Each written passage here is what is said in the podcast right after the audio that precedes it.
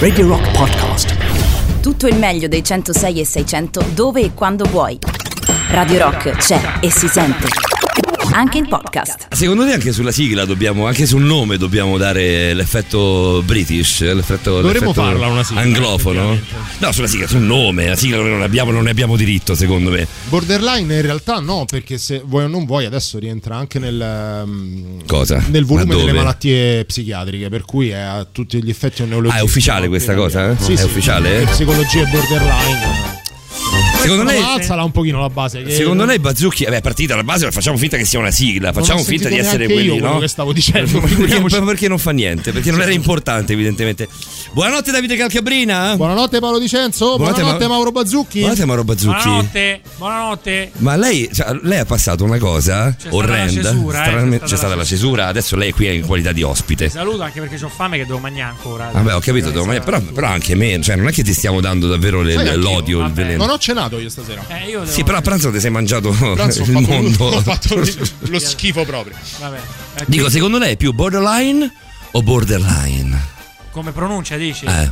mm. Allora, la prima che hai detto è borderline. Borderline. Eh, Benvenuti a Borderline. Borderline, eh, se- secondo me potrebbe essere Fa equivocata. abbastanza cagare, Sì, io farei proprio borderline perché borderline Allora, eh, borderline non lo possiamo dire se no ci cacciano. Borderline, abbiamo no. capito, abbiamo capito che veniamo cacciati. Potremmo anche cacciarci Mm. da soli di fronte sì, a sì. borderline. Pensate che questa potrebbe essere una buona ipotesi? Sai che secondo me Io per esempio prima dovevo mettere i Fontaines DC e quelle fine lì va bene. Ma Poi c'era, insomma. c'era un brano, no no, Fontaines DC va bene. Fontaines Poi però il brano, Mm. il brano si intitolava l- l- l- c'era la parola lucid. Allora io ci ho avuto un dubbio. Lucid in the Sky with Diamonds. Esatto, lucid, cioè lucido o Sì. l'acid. Cioè lucid. Vabbè, ma l'acid è un medicinale. Eh, allora ho detto proprio, ecco a voi, i Fontaines DC. E Bene mando- così, dai adesso al toro bravo. Il mestiere, il mestiere. Vecchio Vecchio paraculo. mestiere. Poi con voi però faccio coming out e quindi poi mi, mi Ah, mi lei fa auto- coming out? Mi auto e tutta la puntata mia è stata sul coming out di Garco, di Gabriel Garco. Ah, è vero, mi hanno detto che, che c'è questa cosa. Sì, l'abbiamo appena accennato ieri. Poi- poi- mi hanno detto, cioè l'hanno detto loro due, di Maurovic e Calcabrina in trasmissione Maurovic. ieri. Salutiamo il fantasma di Maurovic. Ah, sei un pezzo di merda! Oh, no, allora non siamo 3, più 2, parlare. 1, messaggio di Mauro Dice in privato sei una merda. Sicuro. Pensa a Bazzucchi che questa trasmissione è diventata. cioè, eh, nasce come trasmissione seria. Nasce sulle ceneri di Mauro. Nasce sulle ceneri di Maurovic, quindi nasce come cosa molto seria, molto anche triste se vogliamo. Beh. Poi in realtà la, adesso- la sua presenza, Bazzucchi, ha rovinato tutto. Lo La mia? proprio, la sua presenza ha rovinato davvero tutto. Fare? Io sono il remita della cazzata, tutto quello che tocco Diventa diventa, una cazzata, bene così. Che devo fare? Cioè? Posso dire che adoro Bazzucchi. Io non so che dirvi. Cioè, io penso che se vado a. che ne so. Non lo caffè- dire, oppure pensaci molto bene prima di dirlo. Ma è il sondaggione di stasera perché arrivano già risposte. Silvia ci scrive meglio la seconda versione, quindi borderline. Borderline. Italianizzato. Ma Voce- facciamo finire Bazzucchi, scusami. Mi, No, no, mi- no, no. mi interessava questa cosa. Stavo pensando a Mm. delle situazioni estremamente serie, pese, seriose e tristi. Ma tipo tu che frequenti la politica. Ma non so, se vado a. all'inaugurazione dell'anno giudiziario. Ecco per fatto, dirti. tanto per stare in tema stasera. Con tutti gli ermellini, con tutta il procuratore Ermellini. generale della Cassa. gli ermellini. Ah, beh, perché sono tutti Gli ermellinati, Si ok, chiamano gli perfetto. ermellini. Sì, sì, sì, sì, no, Quando no, noi no. facciamo i titoli, scriviamo gli Gli ermellini. ermellini. Allora, e praticamente eh, quando eh, io fa- farei cazzeggiare tutti pure lì. Ma Cioè, mi tolga una curiosità, ma sono ermellini, sono veri o sintetici? Allora, una volta erano veri, poi a un certo punto quando Sono si passati al sintetico. Una coscienza, cioè eh, Eh, ma è, è merito di Cicciolina questa cosa. ma è un po' anche dei vegani, di tutto, insomma, di questa nuova coscienza, eh, diciamo, ambientalista. Però credo che il procuratore generale ce l'ha vivo invece. L'abbiamo esatto con il nome tatuato. Lui si è sopra. ribellato, ha detto: Io non avrò mai l'ermellino sintetico.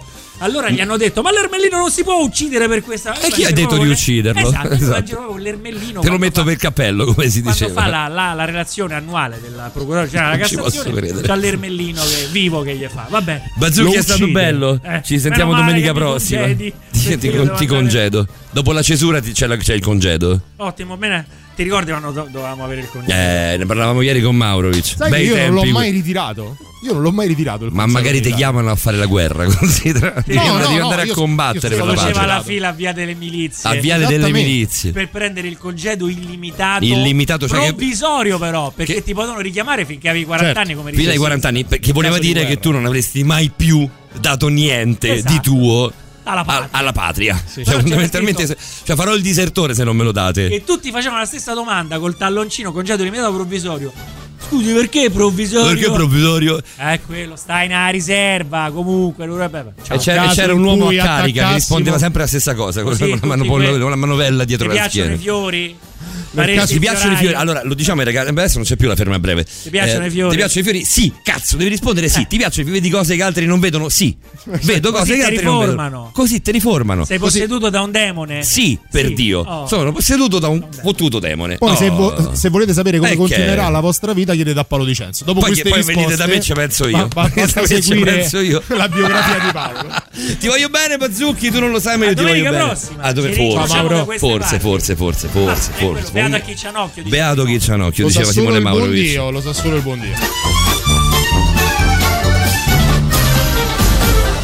Arrivano già una valanga di messaggi, io non capisco il motivo. Sulla fiducia. Sicuramente sono o sulla fiducia Sì. e quindi sono sbagliati. Roberta ci scrive: Mm. basta anglicismi e neologismi. Torniamo al latino. Beh, forse un po' troppo. Beh, adesso come, come verrebbe il latino? Borderline. Eh, borderline, che Eh, dovrebbe essere so. linea di confine. Eh, però quello italiano non è latino. No, Cioè, non è- vabbè, adesso devo, fare, devo, fare- devo traslare dal, dal latino. Quella è al- de latina. Eh, li- li- li- Delittoria per dirla. Ah, Bazzucchi, senti un po', ma c'è Salvini in città?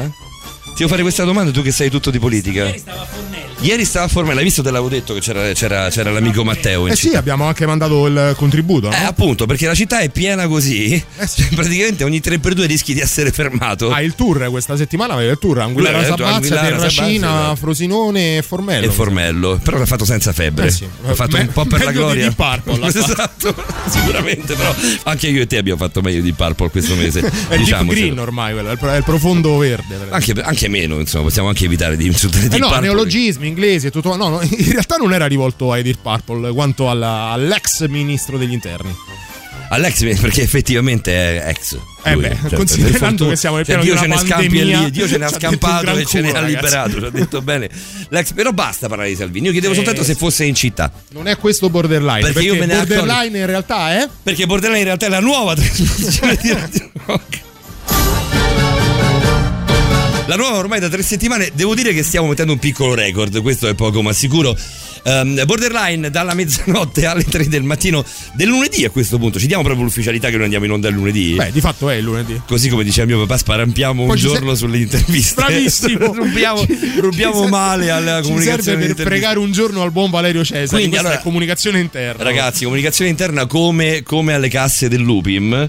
Ciao Bazzucchi, eh, come alle casse dell'Upim, comunicazione interna, noi andiamo in diretta il lunedì. Il lunedì. Cioè che non si dica che andiamo in diretta la domenica perché ci Siamo in qualche straniamo. modo una trasmissione borderline. Chiudiamo la settimana. Siamo sulla linea di confine della settimana. Questa sera la puntata più incasinata delle tre.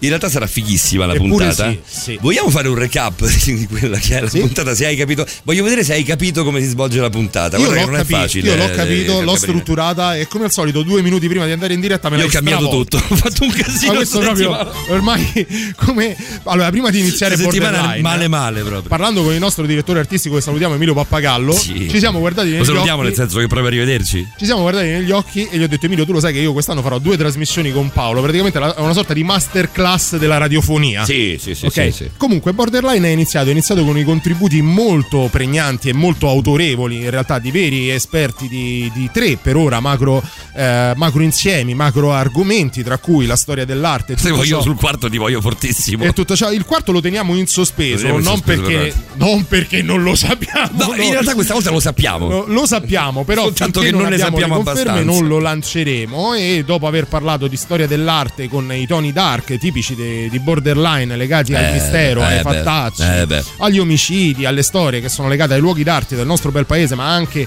di Roma. E dopo siamo passati a tutto quello che invece è comunicazione e web, parleremo ancora con il Alessandro Brunesti, eh, professore e docente all'Università Cattolica Romana, proprio di web e di comunicazione, parleremo ancora Vero. di tutto quello che è l'universo l'universo del web, sia del dark web che quello che più magari noi conosciamo come social e quant'altro, questa sera entreremo in una scena del crimine. Va bene, noi andiamo avanti fino alle 3 del mattino, quindi un paio di ore e 28 minuti, siamo quasi addirittura d'arrivo, ce lo possiamo dire. Sì, Cioè, è quasi- finita, la pun- borderline puntata è è quasi finita.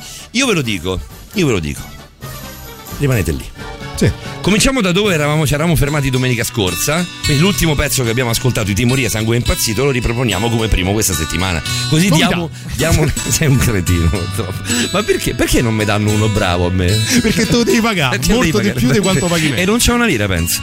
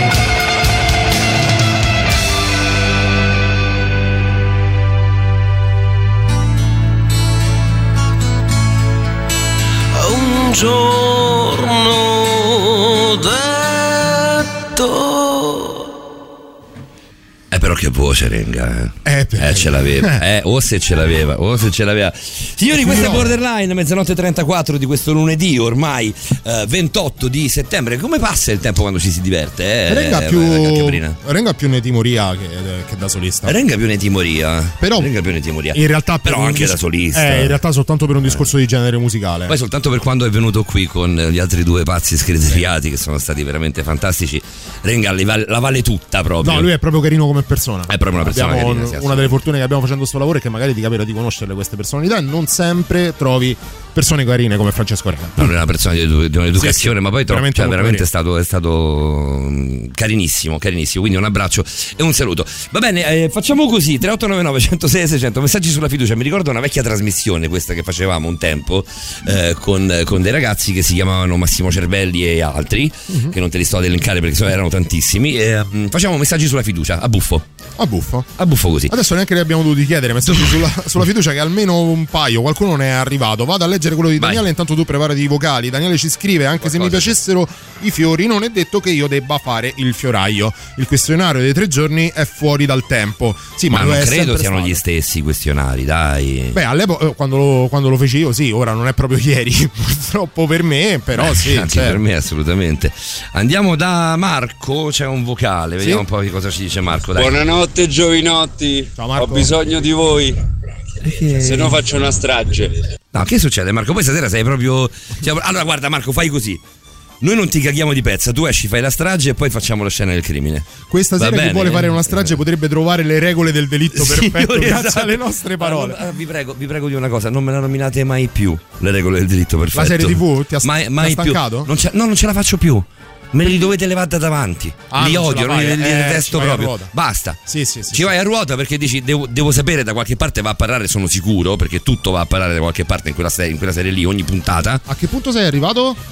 Quando lei è bevuta, Ok, quindi carcerata. quindi cioè non bevuta perché lei in realtà è spesso anche Che bevuta. cos'è? Seconda Annalisa. stagione no, piena? quarta. Ah, addirittura? Sì, sì, sono e la allora prima puntata della quarta. Perché io la mollai alla terza. No, sa. no, lei è, lei è in carcere, sbronza sempre. Eh, vabbè, una lei ce l'ha finaccia. sto vizietto, insomma. Eh, lei il vizietto della vodka ce l'ha. Sai cosa mi sta un po' sulle palle di questa storia qua delle serie? Che comunque tutti si rifugiano nell'alcol. Cioè, non, non- non fumano una sigaretta, manco se li ammazzi. Però in America la tendenza è quella. In America Sì, la- vabbè, la- beh, lo- fuori l'utilizzo de- de- de- degli alcolici è veramente trasversale, sia a livello di, diciamo, di ceto sociale che di classi di età. Mentre invece ormai il, il tabagismo è una cosa riservata soprattutto alle classi sociali più basse.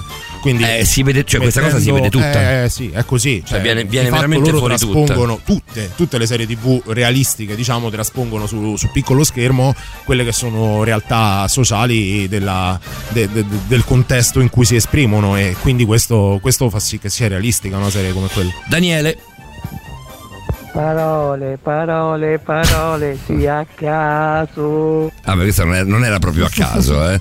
Mm. C'è anche Jack il Gricio a mezzanotte 2, ma credo fosse riferito nell'intermezzo Però, ragazzi, tra noi. un botto perché? eh, tra Cioè, noi e, e- e Mauro, quindi? Mm. non so quanto sia contestualizzato. C'è un messaggio di Marco, anche un vocale, e poi c'è la novità. Dai, Paolo. C'è il messaggio di Marco, c'è raga, il messaggio di Claudia. Ciao amici, ciao Cla- eh, ciao, sempre, sempre veramente Claudia, Ciao, persona, persona straordinaria. Abbiamo conosciuto Sì, una ragazza deliziosa. fantastica. Eh, ciao ragazzi, che bello sentirvi. Messaggio sulla, sulla fiducia. eh, in che senso? Messaggio sulla fiducia. Eh, mi Se gliel'ha chiesto tu, messaggio sulla fiducia. eh, siete due stronzi, ad esempio. Perché no? Ciao, Oppure- vedetevi la serie Fleabag o Fleabag. L'ho vista, l'ho vista tutta, Prime, è geniale. inglese. È Lei fuma come bellissima. una pazza. Lei, però è inglese. È inglese. È inglese. molto lei fuma diverso. come una pazza e poi ha questa, ha questa cosa che guarda in camera lei. È, lei è Ah, buca la, bellissima, guarda- la, la fantastica. famigerata quarta parete. La quarta parete, lei la, la brucia, la, la devasta proprio e parla con il pubblico. Un altro Marco ci scrive: Io l'ho adorata. Mi, mi direte magari nel prossimo blocco. Adesso dobbiamo andare con la novità perché abbiamo delle. Fleabag, sì, Eh, anche io l'ho sì, adorata, sì, troppo sì. corta. Però veramente ditemi troppo di cosa, corta. cioè, di- di- ditemi di cosa parla. Ma mi sa che te l'avevo anche, te l'avevo anche annun- No, detta in Io su modo. Prime sto seguendo Boys. Boys. Boys. Carina, carina. La novità su Radio Rock. Brand new music. La musica nuova a Radio Rock. People, people, your attention please. I need to tell all y'all about a new disease. It's right up from beneath our nose. And what happens next, we already know.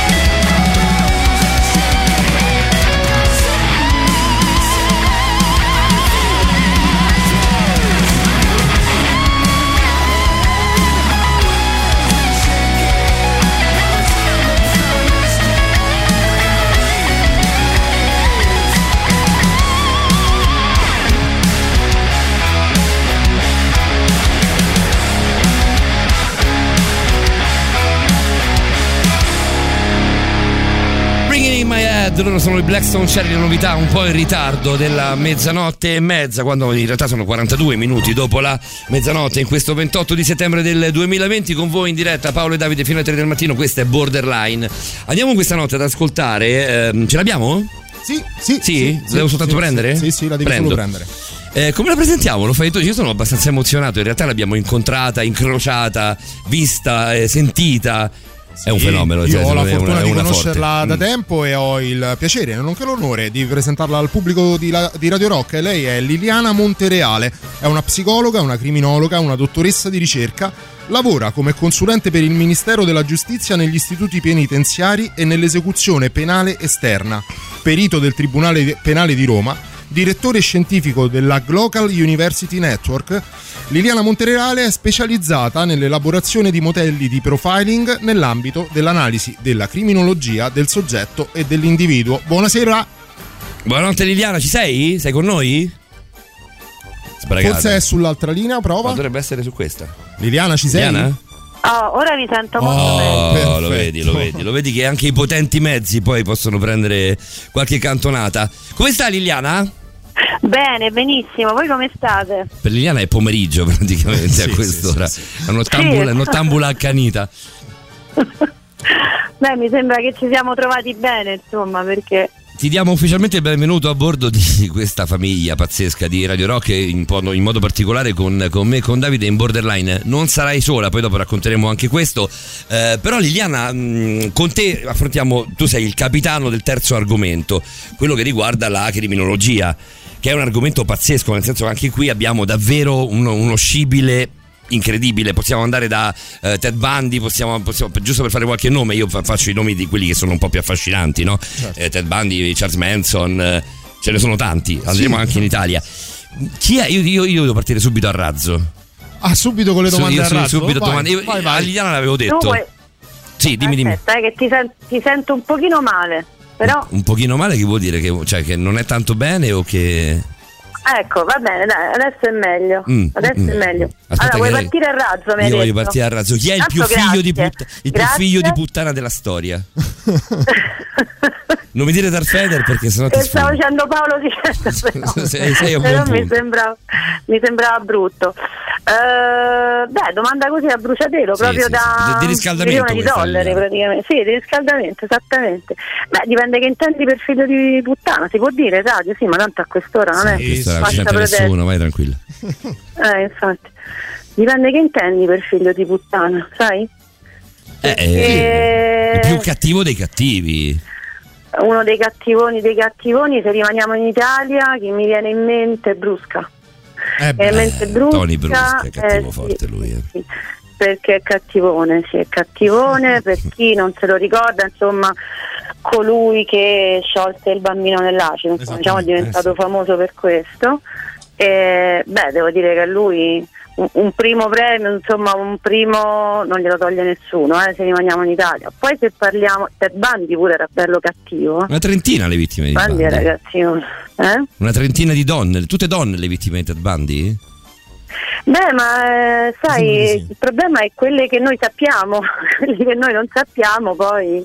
Poi Ciao. anche un altro, un altro problema che magari si ripercuote anche nel tuo lavoro è il fatto che questi criminali spesso si sono attribuiti delitti che in realtà non hanno commesso e ciò ha reso Anche. difficilissime Così anche dice, le me, me ne indagini. accollati, cioè ne ho fatti 25, me ne accollo 5 che non ci sono. Eh, ma a volte non è soltanto un discorso dell'emulatore, che in molti casi c'è stata nella storia. A volte no, è è, proprio, l'opposto, il- è proprio il protagonista che o per fuorviare le indagini o chissà per quale motivo, eh, magari ce lo può spiegare proprio Liliana, dal punto di vista psicologico si attribuisce dei, dei reati, dei crimini, dei delitti nello specifico che in realtà non ha commesso. Sì, è vero anche il contrario, cioè che molto spesso invece li accusano per eh, determinati omicidi che invece loro continuano a dire che non hanno commesso, cioè voglio dire tanto ti accusano per 25 o ti accusano per 27 non ti cambia granché la vita, no? Eppure quei due magari o quell'unico loro lo, lo rifiutano. E tu sai che quando, diciamo così, quando c'è una fase eh, nei serial killer Sì. per cui loro più vanno avanti eh, con gli omicidi, più diventano bravi, più si specializzano e più- sfidano Mhm. gli investigatori, no? E quindi naturalmente si, eh, lanciano questo, questo tipo anche di messaggi, no? questo eh, ti sfido, voglio vedere se è vero, tanto sanno benissimo che comunque minimo minimo un ergastolo o la sedia elettrica se stanno in America non glielo toglie nessuno. No? E quindi magari Certo. apprezzano qualche, ehm, qualche delitto efferato perché magari gli è piaciuta una modalità, no? perché anche loro fra colleghi, voglio dire, si stimano, si conoscono. E Cioè, quindi, secondo te, si attribuiscono. da, da- da psicologa proprio vorrei il tuo parere, c'è un- una serie di fasi che affronta il serial killer con se stesso e poi in qualche modo... Una scusa, non ho capito? Una serie di fasi che il, eh, che il serial Eh. killer affronta con se stesso, con la propria psiche, che poi in qualche modo riporta nel- ne- nelle sue gesta, se vogliamo, del tipo la prima fase che è proprio soddisfare quella pulsione che poi lo porta ad essere serial killer, mi viene da pensare. Poi può subentrare il discorso della sfida, come dicevi tu, anche magari spesso si è sentita, io vivo di un'antologia che è fatta principalmente sì di qualche lettura, ma anche di cinematografia. Eh, Eh, ce n'è, eh. quella fase in cui eh, c'è quasi la voglia inconscia di farsi scoprire. Come se mh, volessero, esattamente, volessero- esattamente, esattamente. Beh, rientra, rientra un po' nella fase, la fase che dici tu, rientra un po' nella fase di sfida. Sì, volevo sapere, chi- volevo sapere se c'era proprio una- uno schema quasi prevedibile no? da parte chi, di chi fa il lavoro come stila il poi i tuo. profili? Sì. In realtà, in realtà è una pulsione inconscia, no? Quindi è, oh, voi ragazzi se eh, magari uso termini che eh, sono troppo tecnici o troppo... Eh, Considera che se lo capiamo io e. Paolo lo capiscono tutti. Cioè, su, pulsioni Ah, no. inconscia io ho pensato adesso la blocco. Ci hanno messo a noi qua proprio per quello, perché se, se riescono loro è tutto comprensibile. Cioè, noi siamo Ma se- seduti, come ti dicevamo l'altro giorno, all'ultimo banco, quindi se la capiamo noi vai tranquilla. Com'era? E neanche troppo intelligenti. Eh, giusto? Il giusto, il giusto, quanto basta. Quel 6 meno No, meno che che è una- media. Eh, esatto, esatto. Tristezza, però anche meno, ragazzi. Proprio a non buttarsi giù. Dai, almeno una sufficienza però. Eh sì, 6 meno meno poi diventa 6 con un attimo al secondo quadrimestre. Eh, ma dai. diventa pure 5 con un attimo. E beh, settembre facile 6 facile. meno meno è un 5 e È mezzo vero, che eh? ci ha creduto Eh, È tantissimo. il 5 e mezzo che 20 esatto. un 4 sulla te lo fa diventare 5. Esatto. Perdonami però, ti- eh, stavi dicendo, ti abbiamo No, interrotto figurati. col cazzeggio come è normale che sia da queste parti. No, eh, ti dicevo che in realtà è una pulsione inconscia, no? Quindi ehm, tutti vogliono essere, quasi tutti i serial killer, alla fine eh, c'è questo desiderio nascosto, chiamiamolo così, di voler essere scoperti, anche per fermarsi, anche per lenire, eh, non dico il senso di colpa perché non tutti ce l'hanno, eh, attenzione, però per lenire l'ansia che è legata alla fase poi della- dell'atto, della commissione del- dell'omicidio, perché eh, loro ci arrivano eh, però dopo una grossa fase di attivazione, proprio di ansia la potremmo definire, e quindi è un modo anche eh, liberatorio, quello di eh, farsi scoprire. In più poi anche tutte le conseguenze no, a cui porta una vita del genere, cioè noi non parli- stiamo parlando adesso in questo momento di eh, assassini diciamo così, che commettono un, un omicidio, stiamo parlando di seriali no? Esatto, e quindi eh, tutti coloro che insomma lo fanno per anni, no? quindi che c'è un'evoluzione. Che pr- prima per esempio parlavate con Bazzucchi, parlavate di che saluto tra ti l'altro. saluta, ti saluta anche lui. Ho dimenticato di riportarti i saluti di Mauro Bazzucchi. Pure io. grande, grande Bazzu. E ti dicevo, eh, parlavate di parafilie, no? Sì. Che voi due conoscete benissimo, Certo, immagino, sì, no? Noi proprio Esperti, lo facciamo- un facciamo- di parafilie. A me piace sulla pizza, la parafilia è il giusto, però non deve essere troppo saporita, perché sennò poi mi dà fastidio se si ripropone.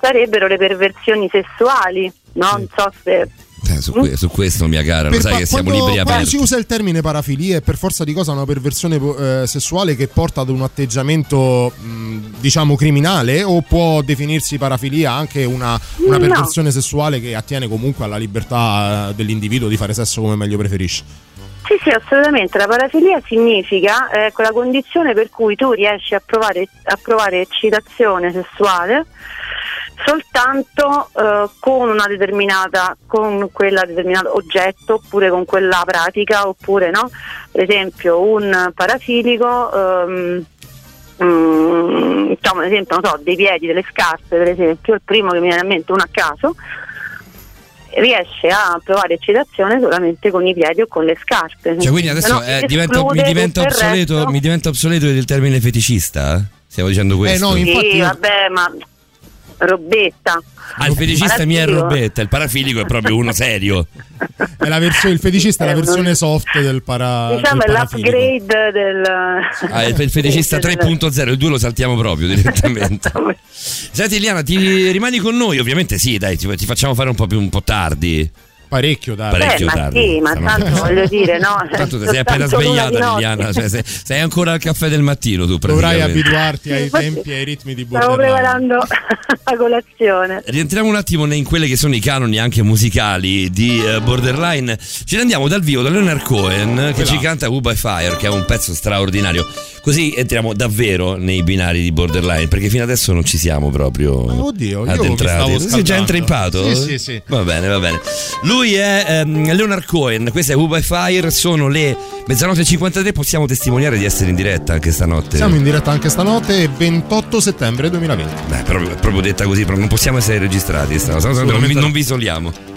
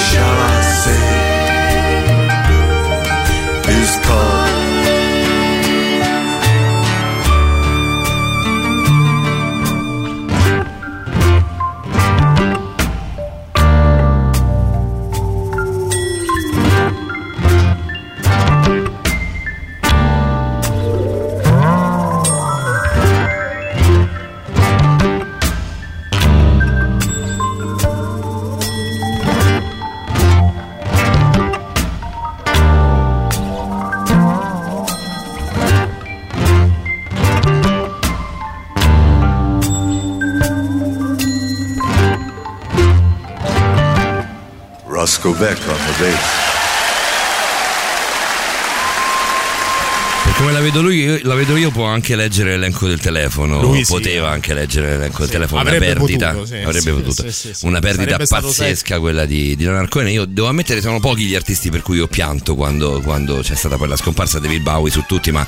Eh, I più recenti Leonard Chris Cohen Cornell e Chester Bennett. Chris Cornell, assolutamente. Chester, però, non faceva tanto parte della mia eh, costruzione musicale, per te invece più, era più importante. Chris Cornell era un pezzo, veramente un pezzo di cuore. Pianse anche mia mamma, pensa al tempo di Chris Cornell. Sì, ma perché poi non te le aspettavi, nel, né nel no, suo no. caso, né nel caso di Chester Bennington sono morti che arrivano ad un'età matura e vuoi o non vuoi si pensa che un, fare un gesto estremo si pensa erroneamente, tra l'altro, questo potremmo chiederlo alla psicologa che è eh, collegato con noi. C'è, ancora, eh, sei ancora con noi Liliana a Montereale? Eh? Sì, sì, sì, sto qui, ci sono, ci sono. Stavo facendo un discorso, ti porto un pochino fuori, ma Borderline sarà anche così e sarà bello anche avvalersi del, del tuo come dei contributi degli opinionisti che avremo. Eh, è sbagliato poi di fondo pensare che un gesto estremo come quello del suicidio, parlavamo di Chris Cornell e di Chester Bennington, si allontani da- da- da- dalle personalità che in qualche modo sono disturbate eh, con l'andare avanti dell'età. Quindi il sorprendersi che magari un cinquantenne, come, come poteva essere Chris Cornell, eh, si, si tolga la vita è, è sbagliato? Allora, eh, tra l'altro, mi sentite? Vi ho perso? Sì, sì, sì, sì, No, no, ci sei, sei, ci sei, sei. Ah, vai ok, tranquilla. ho sentito tutto bianco sotto. Allora, tra l'altro, mh, ah, quando morì Chris Corner, ormai che sono 3-4 anni, mi sembra, anni, è maggio Eh, 2017. quattro anni, sì. Facemmo un eh, al Monk, facemmo con Gianluca Polverari, voi ben conoscete, Sì, gli salutiamo. ascoltatori immagino conoscano, Irene Vons e Santa Spena, facemmo una, una serata ehm, Suicide Rock lo chiamammo perché eh, c'era qualche cosa di particolare in quella morte, no? al di là che ci aveva toccato tutti praticamente personalmente come fosse stato un parente Eh che vabbè, poi eh, i nostri cantanti preferiti naturalmente no? diventano un po' eh, persone di famiglia. E facemmo questa, mh, diciamo, questa serata in cui ripercorrevamo sia ovviamente la storia e la carriera musicale di Chris Cornell, sia anche il, il- il- scusami, il suicidio, sì. che effettivamente aveva delle, delle stranezze. Sì, sì, assolutamente. Ha anche delle tesi un pochino, un pochino controverse dietro, Sì. soprattutto poi quando a seguirlo dopo poco tempo eh, ci fu appunto Chester Bennington, amico nonché, nonché co- collega. Riusciamo, riusciamo a riassumerle per chi, per chi magari poi non ha, non ha avuto modo di seguire, per chi, no, per chi non fosse interessato poi al tempo. Ci fu anche chi addirittura ipotizzò che c'era- c'erano dei mandanti, che in realtà non, non- non fosse un vero e proprio suicidio, perché lui aveva confidato proprio a Chester Bennington. Tu sai che Chester Bennington subì delle violenze da piccolissimo e insieme a Chris Cornell avevano affiancato delle lotte a tutela di- dei minori che in qualche modo subivano abusi. Come no, erano attivissimi Eh, ci fu una voce mai confermata eh, che in poche parole diceva che Chris Cornell aveva scoperto un giro di, di, di- pedopornografia che coinvolgeva de- delle persone molto influenti, molto famose e il fatto che i due si sono tolti la vita a poco, a poco giro di tempo in maniera praticamente analoga eh, Scegliendo poi senza- delle date, cioè senza tra l'altro- incontrandosi poi in delle date. sì, clamoroso. C'è anche una casualità che è quasi tetra, se vogliamo, macabra nelle, nelle date che sono state scelte, perché poi Chester Bennington si toglie la vita proprio quando sarebbe stato il compleanno, compleanno di Chris Cornell. Cornell. Mm. E, e quindi que- queste concomitanze, queste storie in qualche modo hanno fatto aleggiare intorno a, a questi due casi il sospetto che ci fosse ben altro e non fossero dei suicidi. Però, ad esempio, Chris Cornell si toglie la vita la sera stessa eh, in cui si era esibito a Detroit. Nel salutare il pubblico di Detroit, lui Dice dice, quella famosa eh, frase. lui dice adesso basta con ste stronzate, dis, dis bullshit, con questa merda sostanzialmente. E quelli invece molti lo prendono come una frase che, che in qualche modo potesse rappresentare una sorta di addio annunciato. Però non so quanta antologia ci sia dietro tutto questo, Liliana. Non so se tu hai eh, de- delle nozioni in più, anzi, sicuramente hai. qualche- Purtroppo non mi hanno affidato la consulenza della morte di Chris Cornell. Beh, insomma, no- va, bene, va bene essere fighi, però così è proprio fighissimi. Così Eh, è troppo. eh, forse mi hanno anche chiamato, io non ho sentito la chiamata, non lo so. E sono, e però, sono quelle insomma, casualità, sono quei treni che poi non ripassano. Eh. Silvia ci scrive: Chester è una ferita ancora aperta. Eh sì. Potremmo farla anche con, eh, con il tuo aiuto, una puntata su- sulle morti particolari legate al mondo della Certo. musica. Perché no? Certo. Eh, abbiamo tutto Era- l'anno, infatti Liliana, per, per scegliere degli argomenti. programma. Era in programma? Era- sì, era in programma perché vabbè, eh, io amo molto la musica, quindi insomma eh, è, facile per me eh, unire le due passioni, no?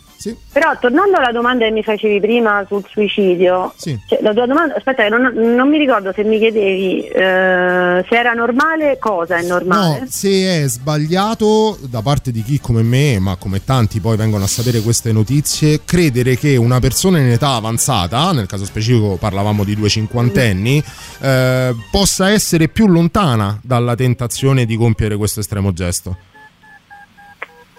Eh, Sì, è sbagliato pensarlo. Eh, a parte che di Chris Cornell un'altra pista fu l'asfissia autoerotica. Se vi ricordate, per chi non lo sapesse, insomma, è quella pratica per cui tu provi piacere sessuale nel togliersi gradualmente l'ossigeno. Sì, il Brit E Play. puoi farlo anche da solo. Che è pericolosissima in realtà, è una pratica sessuale assolutamente da, si può dire da evitare, eh? noi che siamo anche abbastanza aperti dal punto di vista, da quel punto di vista lì è una pratica da fare, se c'è qualcuno che ti, ti- ti- ti sa aiutare e accompagnare, farla da solo è una cosa folle.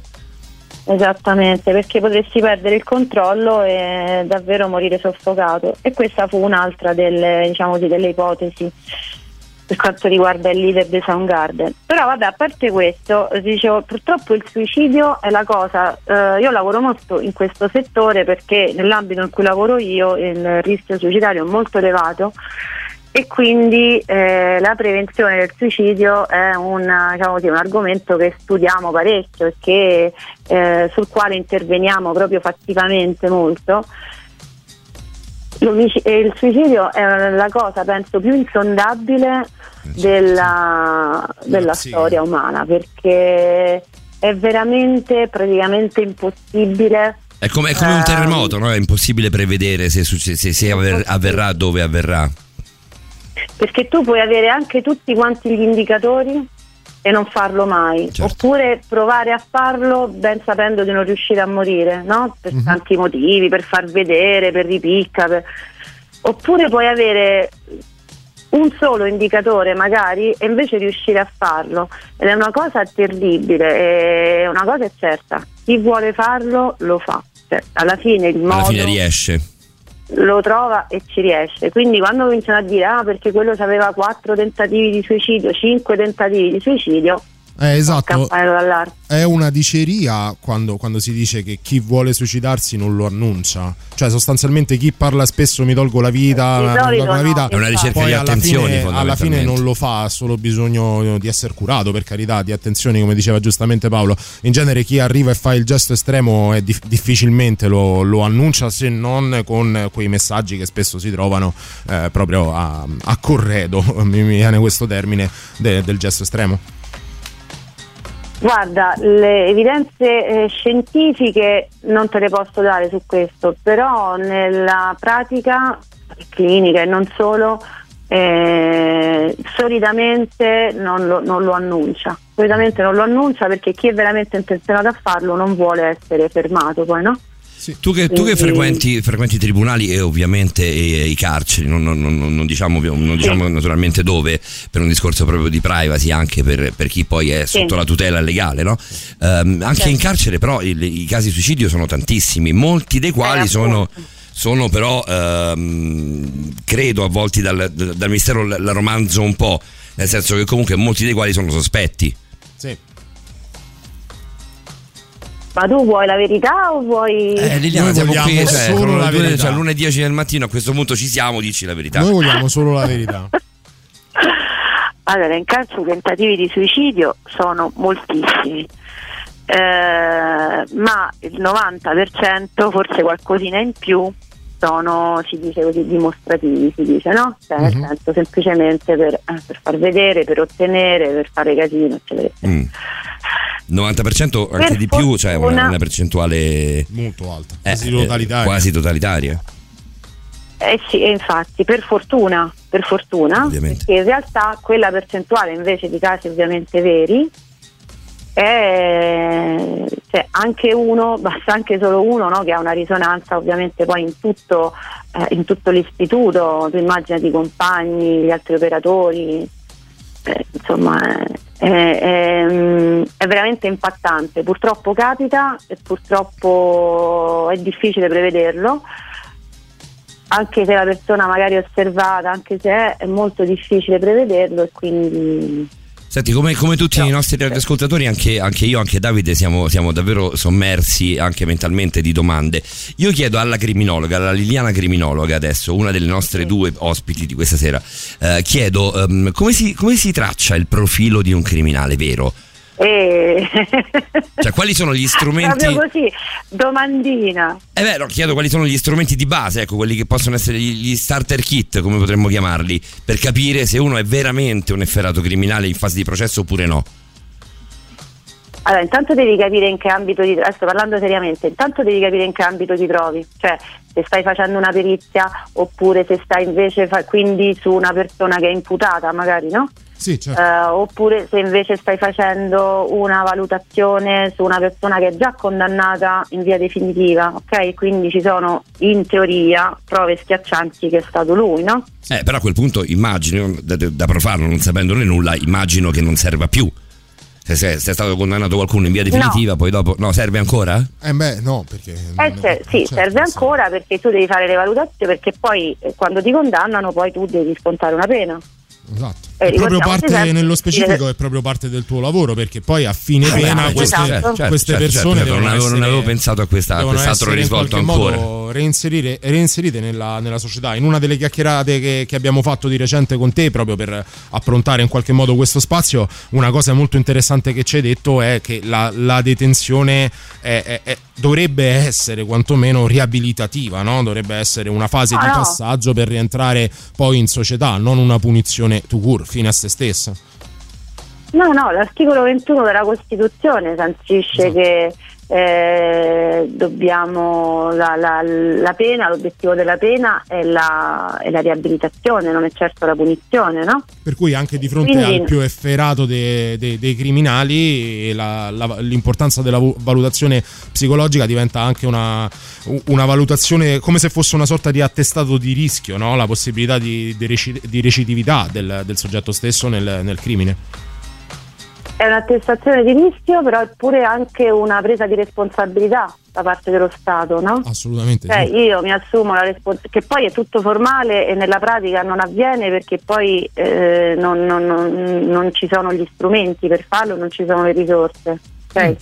Però, eh, perché purtroppo ovviamente sapete come funziona in Italia, magari spendono tantissimo su determinate cose e poi invece fanno i tagli no? magari su, eh, nel sociale, vabbè, eccetera, eccetera. Comunque, ehm, è sì una presa di responsabilità perché se tu eh, ti prendi in carico, eh, cioè se tu devi soltanto punire, no? sorvegliare e punire, allo- che era poi tra l'altro il vecchio motto della penitenziaria praticamente, Carino. se tu, se tu ehm, no, no, era invigilando redimere, no? Mm. È la stessa cosa. E poi è la Eh, però stessa siamo, cosa. esatto, siamo proprio lì. Sì, è la stessa identica Ah. frase vestita a festa sostanzialmente. Eh, no, praticamente. vabbè. Però no, dopo l'hanno cambiato nel diffondere speranza, eh, in spam, eh, non me lo ricordo, però l'hanno cambiato insomma perché loro adesso sono per diffondere la speranza. Comunque però a parte questo, cioè, un conto è che tu ehm, prendi un condannato e lo, e lo punisci soltanto, no? Cioè lo releghi in un posto dimenticato dalla società, così la società non vede, il male sta lì, la società si sente la coscienza pulita e tu lo punisci eh, e finisce lì, no? E quindi eh, impieghi il personale di custodia e, e fai quello che devi fare per punirlo. Liliana, io ti, ti devo fermare dire- perché siamo in ritardo con Eh. un tassativo. Rimani lì con noi ancora qualche minuto? Ma certo, Dai, caro. allora, rimani là che c'è la novità. Music. La musica nuova a Radio Rock.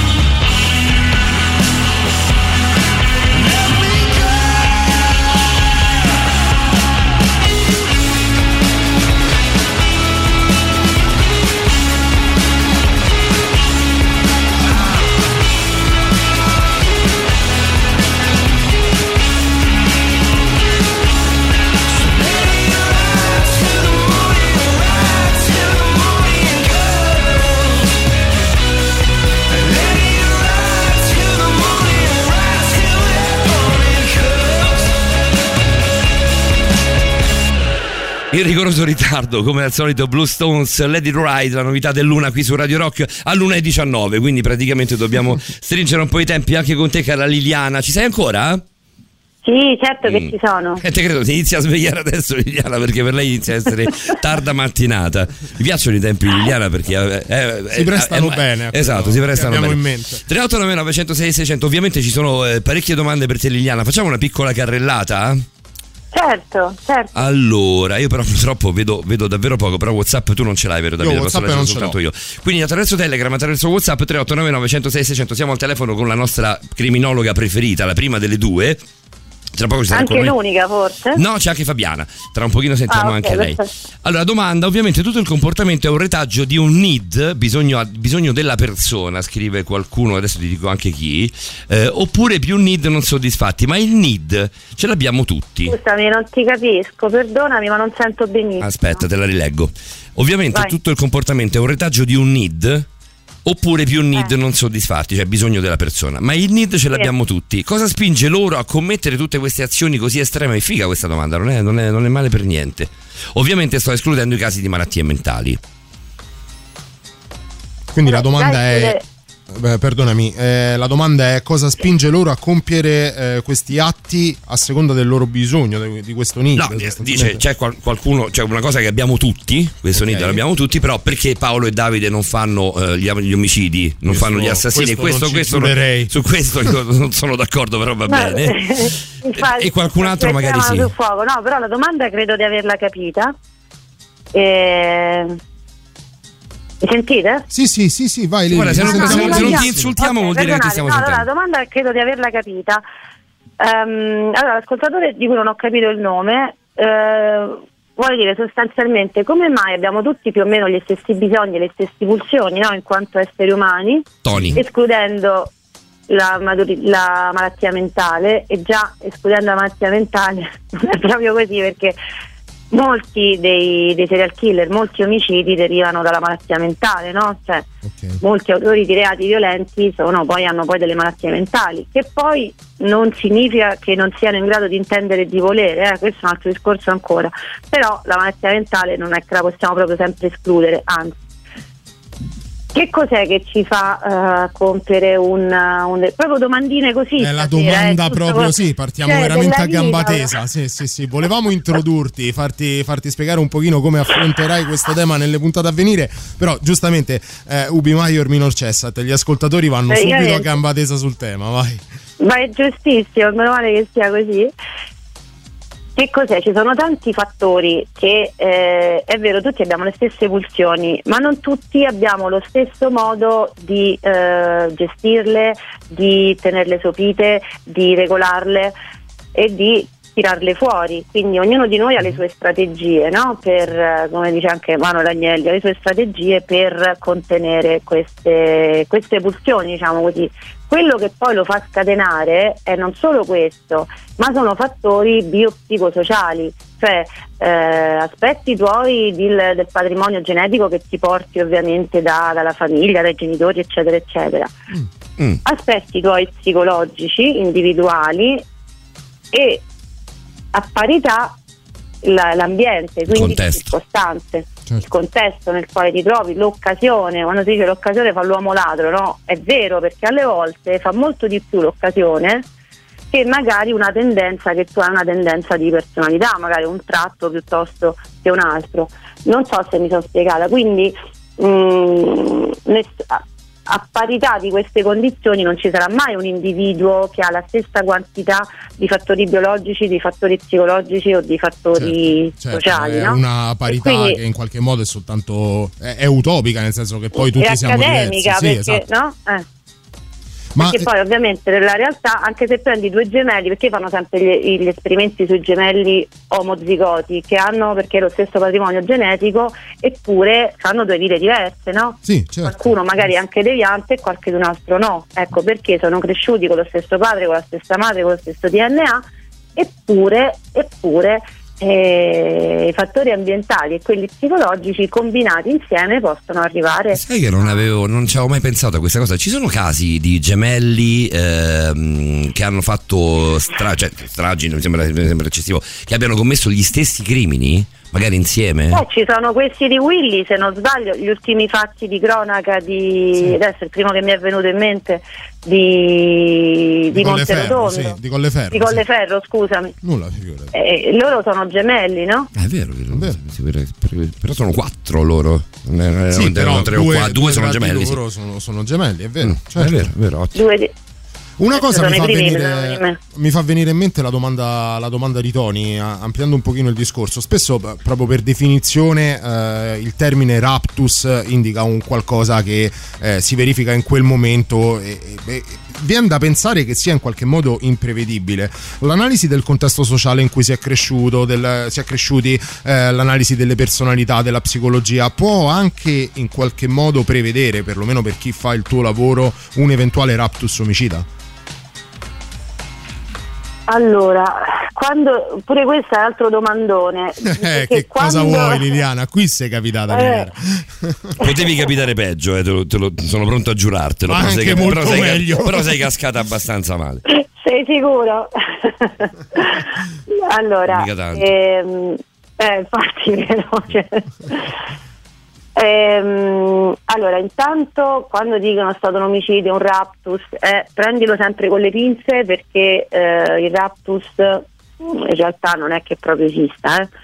Cioè, eh, quello che noi intendiamo con, eh, non so se avete fatto caso, quando intervistano i vicini, del, quando condannano qualcuno, no? Eh, Quelli che dicono era, era tanto una brava persona, non me l'aspettavo. eh. Salutava sempre. Salutava sempre, esatto. Cioè, non si sente mai, non si è mai sentito dire ah sì, quello era un bastardo, picchiava la moglie, no? Vero. Mai Sì, sì. sentito. Beh, cosa io ricordo benissimo le testimonianze dei vicini del famoso caso di Erba, no? Che loro in qualche modo lo videro. ricordo, eh. Sì, sì, loro videro. ehm, non mi vengono i nomi. Erika e No, il caso di Ah, Erba. di Erba, Erba è Sono vero, è- Rosa- Rosa Rosa è Olindo, Olindo, Olindo, Esatto, Olindo, esatto. Olindo. loro li videro nel- qua- quando arrivarono poi il- la, la polizia sul posto e i vicini furono i primi ad interagire con quelli che poi sono stati dichiarati gli assassini e la- l'atteggiamento eh, normale, in qualche modo quasi eh, sì, preoccupato per quello che stava accadendo, ma disinteressato, come se proprio gli fosse scivolato addosso, anzi cercavano eh, di nascondere anche delle ferite che lei aveva su... su- In realtà il processo braccia, riaperto molto- mille volte, quello, quello- quello di Rosa e Olindo. Eh, cioè, secondo me c'entra qualcosa la fisionomica in quel, in quel processo lì. Ma lì, no, lì si sono incartati secondo me facendo la, la- la prima, mm, la prima confessione. Beh, c'è, Ah. anche, Da lì- c'è anche questa storia di questa- questi 28 minuti, se non sbaglio, di questo carabiniere che intervista eh, l'unico poi testimone in realtà che era in ospedale. Questi 28 minuti spariscono. Sì, Viene, intervis- sì. viene- viene interrogato Sì. di notte, se non adesso vado a, vado a memoria sul Sì. caso, eh. viene interrogato di notte Sì, il sì, testimone sì. in ospedale per un'ora e 50 e mancano 28 minuti. Sì, sì, Mm. sì, sì. Sì, sì, tra l'altro le Iene hanno fatto anche una bella inchiesta su questo. Come no, durata anche parecchio. Io ricordo, cioè questo ricordo Sì. che ho è dovuto proprio a un, a un cassetto della memoria proprio delle Iene. Ora, non so se Paolo ha altri messaggi da, da leggerti, perché io vorrei gli ultimi minuti che, che ci fai compagnia Sì, questa sera. sono por- di complimenti, di complimenti a, mm, a Liliana. Vabbè, che fanno sempre piacere. Come Ti arrivano i complimenti. paio. al Arrivano, 39. grazie. Sì, 106 e 600. Guarda, adesso ne arriva uno su, su Telegram. Ci sono studi specifici che possono dimostrare l'ereditarietà genetica dei tratti psicologici, nello specifico dei disturbi legati alle efferatezze umane? No. No. Assolutamente no. No, no, il primo- il primo no secco di Liliana, eh. Beh, per Eh? la scienza. Dico, è il, è il tuo primo no secco. Cioè la prima domanda che chiudi. Sì, che perché la chiudi prima davvero. domanda che veramente è no. Mm, ok. Perché le altre devi parlare, puoi parlare per ore, no? Sì. Eh, no, perché questa è una concezione lombrosiana, una concezione organicistica, si può dire a quest'ora? Assolutamente sì. Ah, Secondo me no, guarda che ti dico. Fu, fu- fu colui, la concezione lombrosiana deriva proprio dal nome di, di colui che cre- credeva di poter riscontrare in dimensioni fisiche e biologiche la, la personalità del serial killer, dalla, dalla dimensione del cranio a- Esatto. ai caratteri fisici. Che è quello che poi quello che io ri- riassumevo la parola fisionomica in realtà. Sì, sì, esatto. è stata- Esattamente, esattamente. E, e la, la fossetta occipitale, no? Per cui Sì, però sono concezioni abbastanza, congetture Tutto- abbastanza obsolete. nel senso- Eh, però per, per- per Eh, anni non hanno fatto dottrina. tanto, eh. perché No, no, per carità. se vedi, se vedi la domanda che ti ha fatto l'ascoltatore, ti fa capire che non è così. Perdonami, non ho sentito il nome. Eh, Roberta, Roberta. un'ascoltatrice, la salutiamo. Ah, ok, ciao Roberta.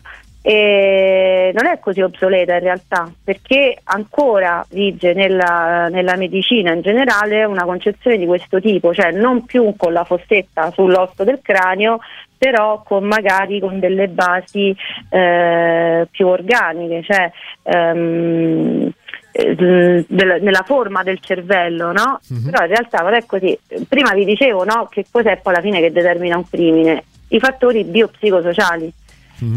Questa interpretazione qui, questa lombrosiana, diciamo così, insomma la domanda che faceva, il, eh, che faceva Roberta, esclude i fattori psicologici e i fattori sociali, ma prevede soltanto quelli genetici, perché lei vede una, ge- una genetica del, ehm, dei fattori psicologici. E questo non può essere perché a parità di DNA il fatto- la mh, dinamica psichica si determina eh, in modo totalmente diverso in base all'interazione con l'ambiente. Quindi, ripeto, due gemelli che hanno la stessa madre, però con una madre, hanno- con uno dei due gemelli ha un rapporto con una madre per cui svilupperà un tipo di attaccamento e quindi poi di conseguenza un tipo di personalità diverso dall'altro gemello, che Certo. con la madre ha un'interazione di tipo diverso, no? Liliana, prima di Quindi- salutarti, che abbiamo, perdonami se ti sì. interrompo, che abbiamo comunque delle, delle impellenze, diciamo così. Eh, come, beh, certo. come lo affrontiamo questo argomento che è una gran figata? Grazie a te e con te nelle prossime puntate. Come vorrai parlarci dell'antologia dei a serial killer? Allora, noi... mm, Vogliamo- posso l'idea posso è intromettermi quella- un secondo? Perché Liliana ha avuto un'idea Ah, pazzesca. proprio devi. Eh, proprio devo, perché hai avuto, hai avuto un'idea pazzesca, che è, quella, che è quella che adesso sicur- sicuramente racconterai tu, però devo rafforzarla questa idea perché quando l'abbiamo sentita io e Davide in riunione ci ha fatto impazzire. Vai, vai, vai tu, vai tu. Lili. Sì, sì, sì, sì, sì. sì. La devo dire quella lì. Eh, la devi dire. non la volevo dire. Non la No, volevi la dire, però la devi dire, ormai, ormai ci sei. Vabbè, la devo dire. Vabbè, se me lo dici così la dico. Eh. Allora, eh, ogni puntata affronteremo un caso, no? Ok. Quindi eh, quelli più famosi sicuramente, anzi invito gli ascoltatori che se vogliono approfondire qualche argomento ce lo propongono e noi poi ovviamente glielo, glielo presentiamo. E, eh, però non tratteremo soltanto la cronaca, non tratteremo soltanto quello che è accaduto, ma cercheremo di vederlo, ma adesso Paolo gli piace, cercheremo di vederlo dalla parte dell'assassino. Mi piace un botto questa cosa.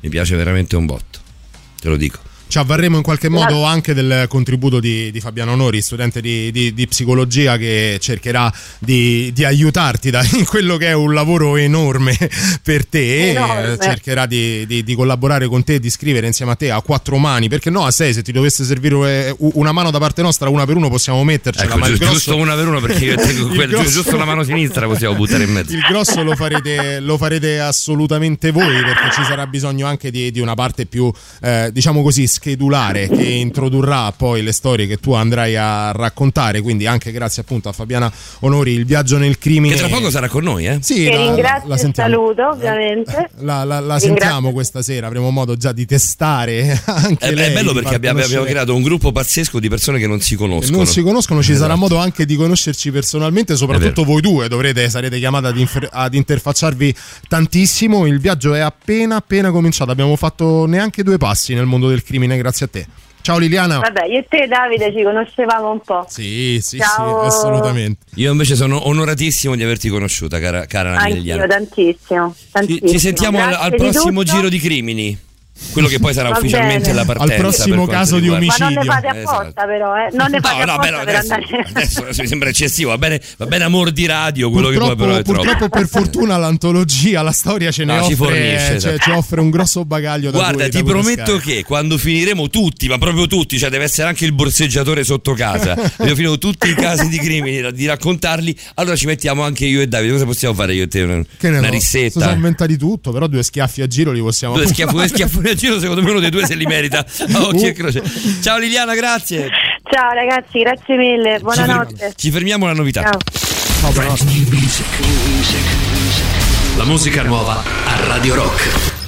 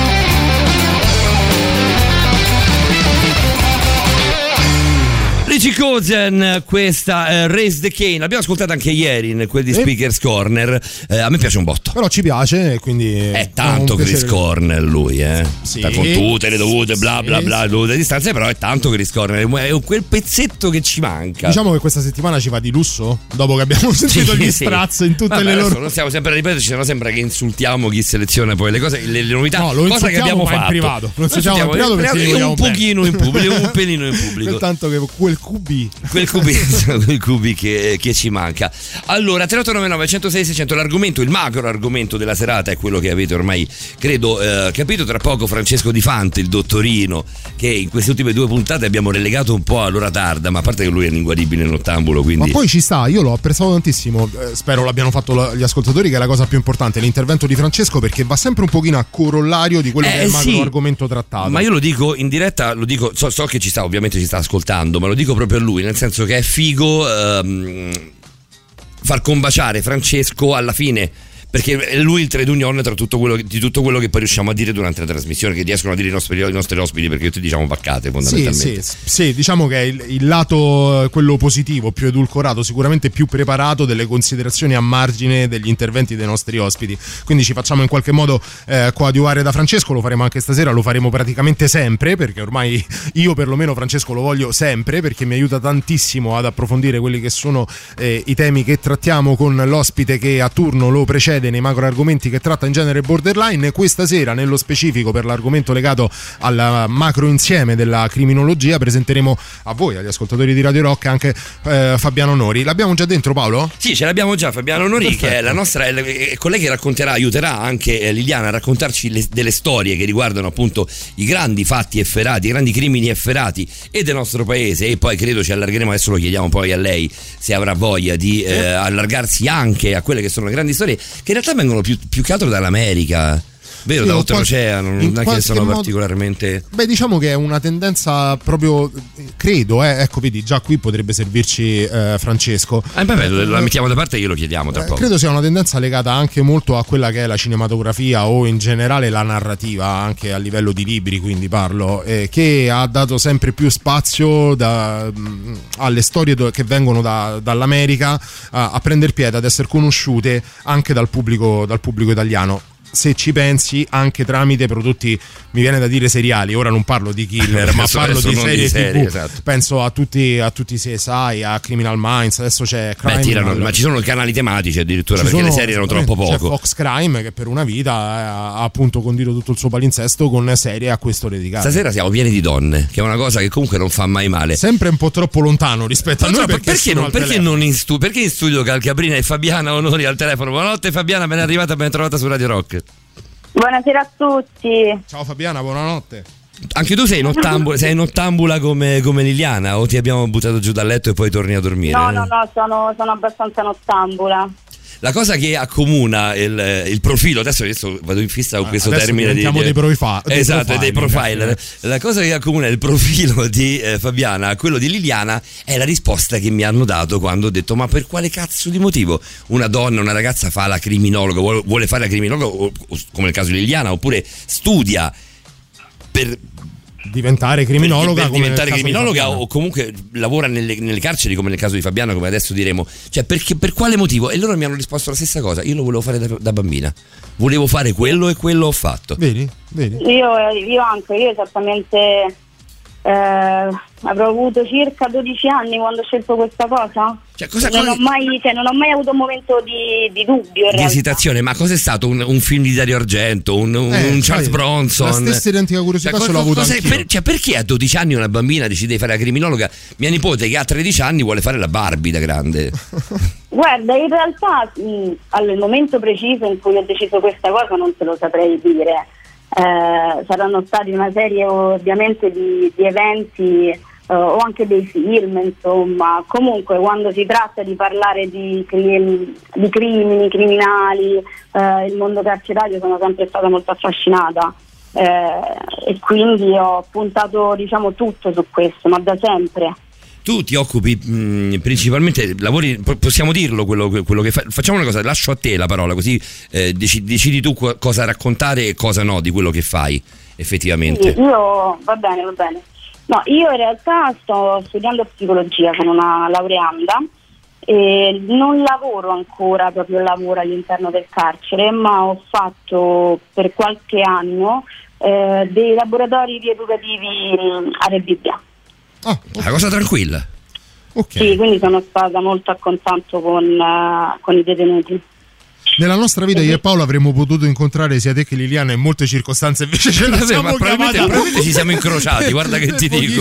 Chi lo sa, magari, magari dietro a una Vabbè, meglio, meglio che ci siamo incrociati così. Sì, sì, sicuramente Sì, sì, vabbè, cioè, se sicuramente, ci- soprattutto per noi. Se non ci conosciamo vuol dire che qualcosa è andato, è andato per il verso giusto, questo ci stiamo dicendo. Puoi confermare il fatto che ci conosciamo soltanto telefonicamente, non per, per, per tue ambizioni professionali. Sei un cretino, Davide. non so più. Purtroppo, Liliana, questa è quello che offre Radio Rock la notte tra, tra il lunedì, e- tra la domenica e il lunedì, tra le mezzanotte e le tre, e offre proprio Borderline.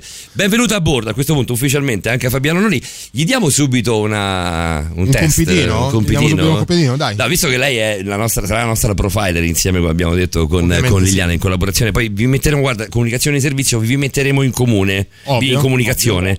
Eh, quindi, quindi vi potrete interfacciare meglio per cercare di, di aggirare un po' questi due idioti che cercano di tenere dritta la barra del timone. Ehm, ehm, tu ehm, scrivi, scrivi tanto, nel senso una, una persona che, fa che- studia quello che studi tu scrive tanto. Tu hai scritto, hai preparato, hai preparato qualcosa per noi. Io non voglio dare anticipazioni perché sennò sembra che poi dopo voglio, voglio spoilerare me stesso. Eh Sì, sì, ho preparato, ho preparato il caso di Donato Bilancia, che è uno dei serial killer italiano, uno dei pochi serial killer italiano. Pochi? Siamo sicuri che sono così pochi? Io è una domanda non- non- non- non- da, da profano, eh? Pochi, cioè, pochi no, io ho fatto un paragone in confronto alla figura del serial killer in America, ovviamente. Vabbè, sì, lì anche per un discorso proprio Beh, numerico. sono no? di più loro, Eh, cioè, sono, sono- Eh, sono eh, mezzo esatto, miliardo esatto, di esatto, abitanti. comunque- 500 milioni sono tanti. Esattamente, esattamente. Anzi, secondo me dovremmo provare Però a, diciamo fare, a fare un rapporto, così- no? Non è così comune.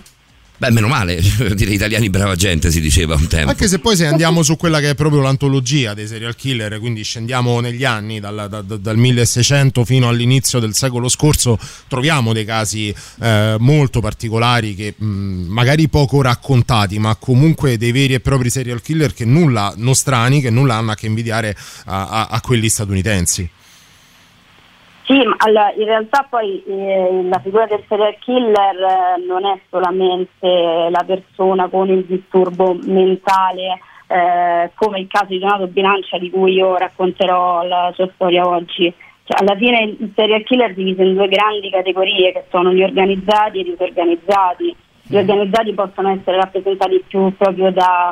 Proprio ad aggiungere carne al fuoco stasera, perché non era, non era già abbastanza un magro argomento. Gli organizzati e i disorganizzati. Questa mi interessa da morire prima del pezzo, voglio sentirla per forza. Beh, hanno, sì, alla- ci sono varissime tipologie in realtà, La- il modo di dividerli in maniera più generale sono organizzati e disorganizzati. Eh, il serial killer organizzato eh, diciamo potrebbe essere anche un sicario. Quindi Cioè, quelli legati che ad uccide a orga- pagamento. legati ad organizzazioni criminali. Anche, Mm. anche, anche, sì, sì. Poi ovviamente nel, nel modo più comune noi associamo la del serial killer a quello disorganizzato che appunto nella maggior parte dei casi sono appunto gli individui eh, mentalmente instabili. Mhm, mhm. Allora Fabiana facciamo una cosa, patologie. noi adesso ce ne andiamo per un attimo in musica, Eh, dopo proporremo quello che poi in realtà diverrà il lavoro in sinergia con eh, Liliana Montereale tra di voi, cioè la tua passione per l'argomento in generale, il tuo percorso di studi, le tue esperienze lavorative a servizio della tua eh, creatività, se vogliamo, come autrice, andrà poi tutto a corroborare quello che è il, il lavoro e l'apporto che darà Liliana Montereale in quanto proprio criminologa a tutti gli effetti. E le abbiamo un pochino slegate in questa prima puntata, Ma anche non- per perché dare... non era semplicissimo in Non era, non era ancora semplicissimo, poi interagirete anche tra di voi e quando ritorniamo dal, dal brano andiamo magari già con la storia di Donato Bilancia. Perfetto. Andiamo sul didascalico, Davide. Andiamo dagli U che hanno fatto la sigla, la sigla di praticamente tutti. Tutti con tre canzoni diverse, tutti e tre i CSI sono stati musicali dagli U. Io, non- io scelgo così perché non ho mai visto sia E non hai scelto male. Non ho scelto male. Loro sono gli U qui su Radio Rock, questo è Who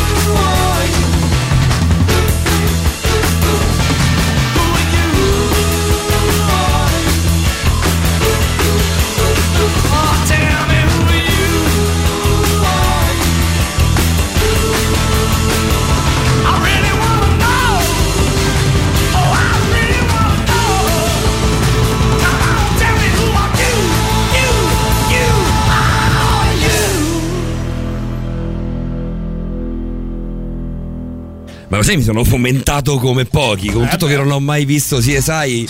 E Ma ricordo però. non l'hai mai visto? Forse ho visto un paio di puntate così a buffo di quelle proprio che ti ritrovi. eh, Questa per credo caso. su- fosse quella di New York. Perché se sai perché, è Las perché Vegas. c'è Las Vegas, New Miami, York e Miami. giusto? Il Miami che fu il primo, no, il primo è New York. Mm, e il primo credo sia Las Vegas in realtà. Eh, Fabiano Noli, quanto, quanto ti piacciono le serie crime? Molto, soprattutto beh, quelle di Netflix. Tipo cosa? Allora, io, so, io sono impelagato, infognato maledettamente con le regole del delitto perfetto. Ma una, ah, ma- visto, visto, visto. vista, tut- cioè, vista tutta, adesso domenica esce. poi è- Domenica oggi No, esce. la- pensa, io ho visto fino la, la sesta, anche perché... Ah, perché l'hai, l'hai guardata su, su un altro- L'ho sull'altra su piattaforma. Sì. Mm. Eh sì, la, die- su la Sky. diedero su Sky nel- dal 2014, se non erro. Beh, 15. l'u- l'ultima è di, questa- di quest'anno, l'ultima Sì, stagione, sì, la no, sesta e iniziò ultima. lì. Io, infatti, la- la- l'epopea di Annalise Keating, che poi. Mamma mia, eh, eh, Viola Davis, credo si chiami. Viola. Davis. Adesso Sì. te lo posso confermare che è Viola Davis. Ieri Ah, ne parlavamo sei andato a vedere? andato a vedere. Eh, mi, mi confermi, mi confermi eh, Fabiana, che finisce la sesta serie? Basta, poi dopo cioè, se, se ne riparla per un'altra storia? Cioè non c'è una settima Sì. stagione? Cioè si chiude tutto il cerchio? Ti prego dimmi sì. No, ci de- no, no, no, ci deve essere la settima, mi No, pare. vabbè, vi odio tutti. Cioè, mi detesto veramente con Cioè, in realtà, perché la sesta mi pare che hanno fatto solamente sei episodi. Ah. E questo è già qualcosa di buono, eh, perché contro, contro i sì, 14 delle altre. No, è che tutte le serie. Questo riguarda per tutte le serie TV, ovviamente il 2020 per la cinematografia in generale. Ah, beh, certo, si è un anno- fermato un per un anno horribilis, si è fermato e alcune hanno deciso di accorpare più episodi nella stagione seguente, quindi chiudere per quello che avevano fatto, lasciarlo un po' così com'è e poi allungare il brodo nella stagione seguente. Altri hanno addirittura deciso già preventivamente una fine proprio narrativa delle, delle serie in corso eh, per difficoltà, poi perché poi queste serie così longeve incontrano sempre la, la voglia del- degli attori di far carriera, di proporsi su altri Su altre cose perché altrimenti rimani chiuso, rischi di rimanere chiuso in esatto, quel ruolo di lì. non vincolarsi troppo ad un personaggio e beh, vivendo già normalmente di questa dinamica Secondo me Viola Davis è chiusa nel personaggio di Annalise Keating. Beh, lei però eh, ha fatto già altre cose certo Annalise Eh, Keating è un personaggio è un personaggio, com- un personaggio complessissimo. Eh, chissà quanti poi profili ci sono, no? simili a quello di Annalise Keating come avvocato. In Eh, questo caso, dall'altra poi è parte. un approccio al crime totalmente diverso. Se uno pensa a, che ne so, a, a Criminal Minds, dove è una squadra di profiler di Baltimora, che è proprio il, pos- il posto dove è nata per la prima volta la, la- la- la figura del profiler. Cioè il profiler già esisteva. Pensa che ha per me avuto- Baltimora è il posto dove è nato Edgar Allan Poe. Eh, vabbè. Che è uno dei miei scrittori preferiti. Che poi anche lui col, col crime, Eh, col black, col nero in qualche modo c'entra. E ti dicevo perché ehm, inizialmente venivano un po' visti come degli alchimisti, un po' delle cose, un po'- delle figure un pochino particolari. Fatto sta che la, la- la- la vecchia scuola del detective aveva difficoltà ad affidarsi alla figura del profiler perché non veniva riconosciuta. Perché non c'era tutta questa fiducia. non c'era questa, non veniva riconosciuta questa importanza nell'analisi psicologica del, de- del criminale eh, per la risoluzione del caso. Fu proprio a Baltimora che investirono eh, su queste figure qui, le affiancarono gradualmente Alla eh, polizia. a- alla polizia, poi fecero dei corsi presso gli agenti dell'FBI e la figura del, del profiler, quindi la tecnica di profiling prese piede. Esiste in Italia questa, questa figura? Del profiler in realtà no, cioè non c'è per esempio l'albo dei criminologi in realtà, si tratta sempre di o psicologi eh, che ovviamente lavorano in questo ambito o avvocati che lavorano in questo ambito, cioè una figura, c'è un corso proprio eh, a livello di Stato, una figura di Stato non esiste, non ancora. Beh, un po' che poi di fatto eh, Liliana Montereale è a tutti, gli effe- a tutti gli effetti un profiler. Ci sono tantissime Sì, pu- sì, sì, però, però la mancanza Però di un albo, cioè quello, quello che esatto. sottolinea Fabiano è giustissimo, la mancanza di un albo evidentemente denota una, una carenza da quel punto di vista lì. Infatti Liliana Montereale è psicologa, dottoressa di ricerca in criminologia. Esatto. Eh, eh, non- cioè, di fatto la, la laurea, il corso di laurea è quello di psicologia è con una specializzazione in criminologia. Andiamo, andiamo alla scheda che ha preparato per noi Fabiana. Perché hai scelto proprio Donato Bilancia? Ho scelto Donato Bilancia perché mh, è un serial killer abbastanza tipico. Eh, in che senso? Ha dei tratti comuni nella maggioranza dei serial killer, però ci sono dei tratti nel suo modus operandi che si distaccano molto, però ovviamente eh, va considerato come serial killer. Mhm. Beh, a tutti gli effetti, penso di A sì. tutti gli effetti. Cioè, un, un- un omicida diventa serial killer quando? Al terzo omicidio? Al, sì, al terzo, al terzo omicidio. Ah, io penso l'ho buttata, l'ho buttata lì stupidamente, invece è proprio al terzo omicidio. Cioè, se, se ne hai fatti due non sei un serial killer. Sì, sì, ci sono anche delle varianti, come quella di Michele Profeta, per esempio, che Michele Profeta, Profeta vero, anche ha questo lo ricordo, solamente- anni ha 90. fatto solamente due omicidi, però ha il modus operandi che lo accomuna alla figura del serial killer, quindi viene considerato serial killer. Io non vedo l'ora di farti, di farti la- lavorare con la dottoressa Montereale, però la intanto cosa. siamo rimasti molto affascinati da una conoscenza in comune, da quello che ci ha detto una conoscenza in comune che tu ben conosci, lo salutiamo perché l'avremo ospite la Patrick prossima von Broek. settimana. Assolutamente. Patrick von Broek. Siamo rimasti molto affascinati dal tuo modo di scrivere, che in qualche modo metteremo a servizio nostro, di, di Liliana e degli ascoltatori di, di Radio Rock. Quindi io direi di lasciarti campo, di lasciarti leggere ciò che è scritto su Donato Bilancia. Sì, va bene, lo racconto, lo racconto. Ok, vai. Allora, Donato Bilancia nasce a Potenza nel 1951 e dall'ottobre del 1997 all'aprile del 1998 uccide esattamente 17 volte. La sua carriera criminale comincia con la prima vittima che è l'amico Giorgio Centanaro che viene soffocato all'interno della sua mh, abitazione con un nastro adesivo. Inizialmente la sua morte viene rubricata come decesso per cause naturali, infatti si parlò sempre di infarto, eh, fino a che Bilancia stesso non confessò di averlo ucciso per vendetta. Per stesso vendetta, scusami, non, non- non ho capito. per Per vendetta. vendetta, sì, per vendetta. E per lo stesso motivo, quindi la, eh, Bilancia uccise anche mh, i coniugi Maurizio Parenti e Carla Scotto. La- il motivo della vendetta era, Bilancia perlomeno raccontò, che sia Centanaro che Parenti l'avevano convolto in una bisca genovese dove aveva perso circa 400 milioni di vecchie lire perché Bilancia era un assiduo frequentatore di bische. Mm. Cioè, aveva tutte sta bilancia, però. Eh. diciamo che eh, i primi omicidi sono appunto, hanno un momento di vendetta. Di, un movente di vendetta strettamente legato poi ad una matrice economica, perché da, Sì, c'erano econom- i debiti di sì, gioco. in realtà oltre a un discorso economico era anche un discorso relazionale eh, perché si è sentito tradito dai propri amici, Ok. oltre che non solo economicamente. Non era solo una questione di soldi, era anche una cosa abbastanza personale. Quindi siamo più o meno nel, hai detto nel 97, quindi lui aveva mh, neanche 50 anni, 45 anni circa. Eh, 47. 47 47, 47, sì. No, anche per dare per, per- per creare un po' una figura, no? Cerchiamo di sostituirci ai, Sì, ai e profiler noi, ricor- ad immaginarci la figura di Bilancia. Ricordiamolo, l'età di, di Bilancia perché è un eh, tratto eh, che lo distacca, che lo distacca dalla figura mh, classica del serial killer, la sua età. Poi ne parlerò, ne parlerò più avanti. Sì, ok. La, la carriera mh, criminale continua, nel, nel 27 ottobre uccide mh, i coniugi Bruno Solari e Maria Luigia Pitto nella loro casa di Genova. Anche in questo caso in realtà il movente sembra essere una rapina, come nel caso della rapina al cambio volute Luciano Marro e mh, al metronotte Gian Giorgio Cani. Però fino a questo punto eh, gli, inquirien- gli inquirenti non avevano una minima idea del collegamento degli omicidi, cioè Bilancia non era proprio raffigurato eh, come collegamento tra tutti questi omicidi. Avevano In creato attimo- un collegamento, non fosse altro per un discorso di luogo, tra gli omicidi, ma non erano arrivati a lui, oppure avevano ancora completamente slegati gli omicidi tra di loro? No, no, avevano proprio completamente slegati gli omicidi Ok. tra di loro. Non, eh, non avevano proprio la minima idea di nessun tipo di collegamento tra di loro. Ok, ok. Fino a quando verso il marzo del 97 Bilancia diciamo che cambia la scelta delle sue vittime perché inizia ad uccidere eh, delle prostitute.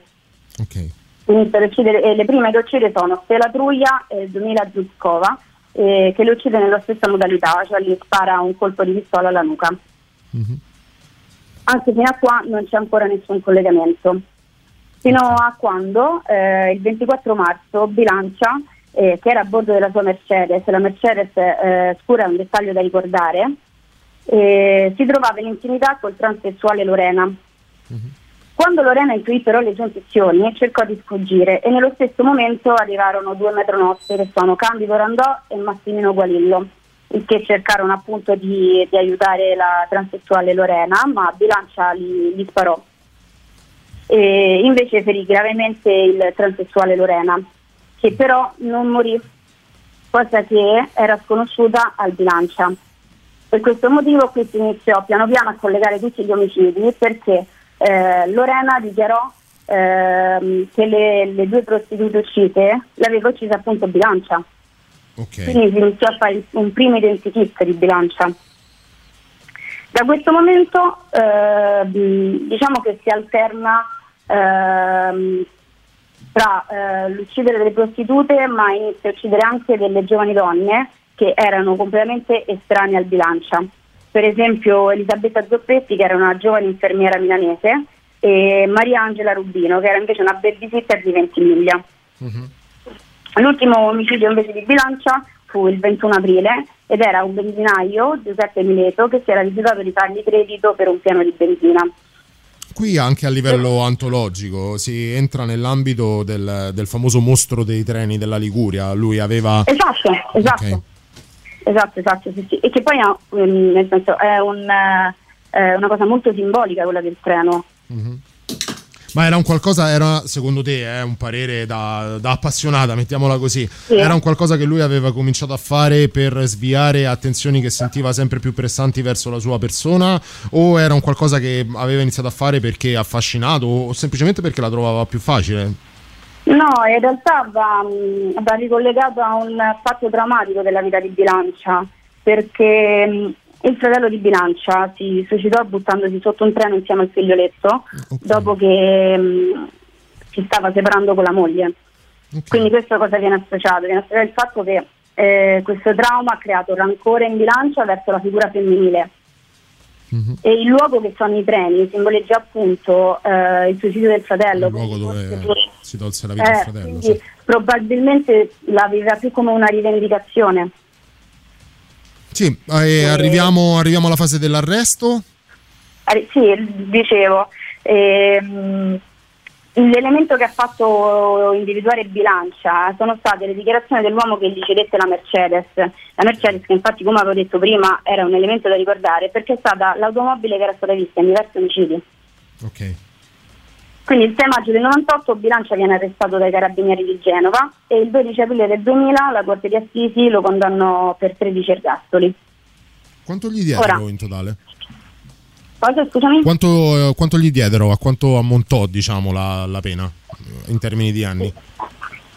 Vuol dire... 13, 13 ergastoli e 16 anni, se non sbaglio. 13 Esatto, ergastoli, 13 ergastoli più 16 anni. 13 anni per il tentato omicidio della transessuale di Lorena. E in più mi pare che gli diedero anche un risarcimento di 50 milioni di vecchie lire a favore di mh, tutti i parenti delle vittime. Poca roba. E sì, Eh, ovviamente Beh, se ci le pensi, spese credo che in un omicidio lui prese un bottino di, di circa 50 milioni di, di lire, se ci pensi. Sì, sì, veramente, veramente ridicolo dal punto di vista proprio della, della scelta della magistratura no? di fare una, una- una cosa del genere. Ehm, andiamo a leggere un po' di messaggi. A 3899 106 600 in realtà non vi chiediamo tutti questi messaggi stanotte perché alla fine è, un, è una, è un- il macro tema, quello del crimine, è molto discorsivo. È vero che ci sono milioni di domande, però d- durante anche la profilazione di un serial killer è molto bello Sì, è un tema molto da no? ascolto, immagino, sì. Allora, qualcuno dice Miami, credo fosse eh, per quanto riguarda Ah, quella CSI. lì, sì. CSI Miami. Come al solito abbiamo detto una vaccata. Eh vabbè, sono pure dieci anni che non ne vedo una puntata, però ho fatto un po' di confusione. Che poi, tra l'altro, quella Miami era anche molto figa perché con la Corazzo Kane. No, ma io non. C'era molta non- sai, differenza. In realtà c'era molta sono. Per quanto differenza riguarda la televisione, non ci sono. Perché quella a New York era molto più urban, era molto più da distretto di polizia, se vogliamo. C'era ovviamente la parte scientifica, per carità, perché ovviamente non, non- non- non si tratterebbe della, eh, del CSI altrimenti. Però era molto urban e legata a, quelle che sono le dinamiche di una metropoli come, come New York. E poi c'era quella di Las Vegas che invece, nonostante la location, presentava tantissimi approfondimenti sotto il punto di vista della ricerca scientifica, del laboratorio proprio. Lo stesso fatto che Grissom fosse un entomologo prestava il fianco a questo tipo di Che si analisi. c'entra?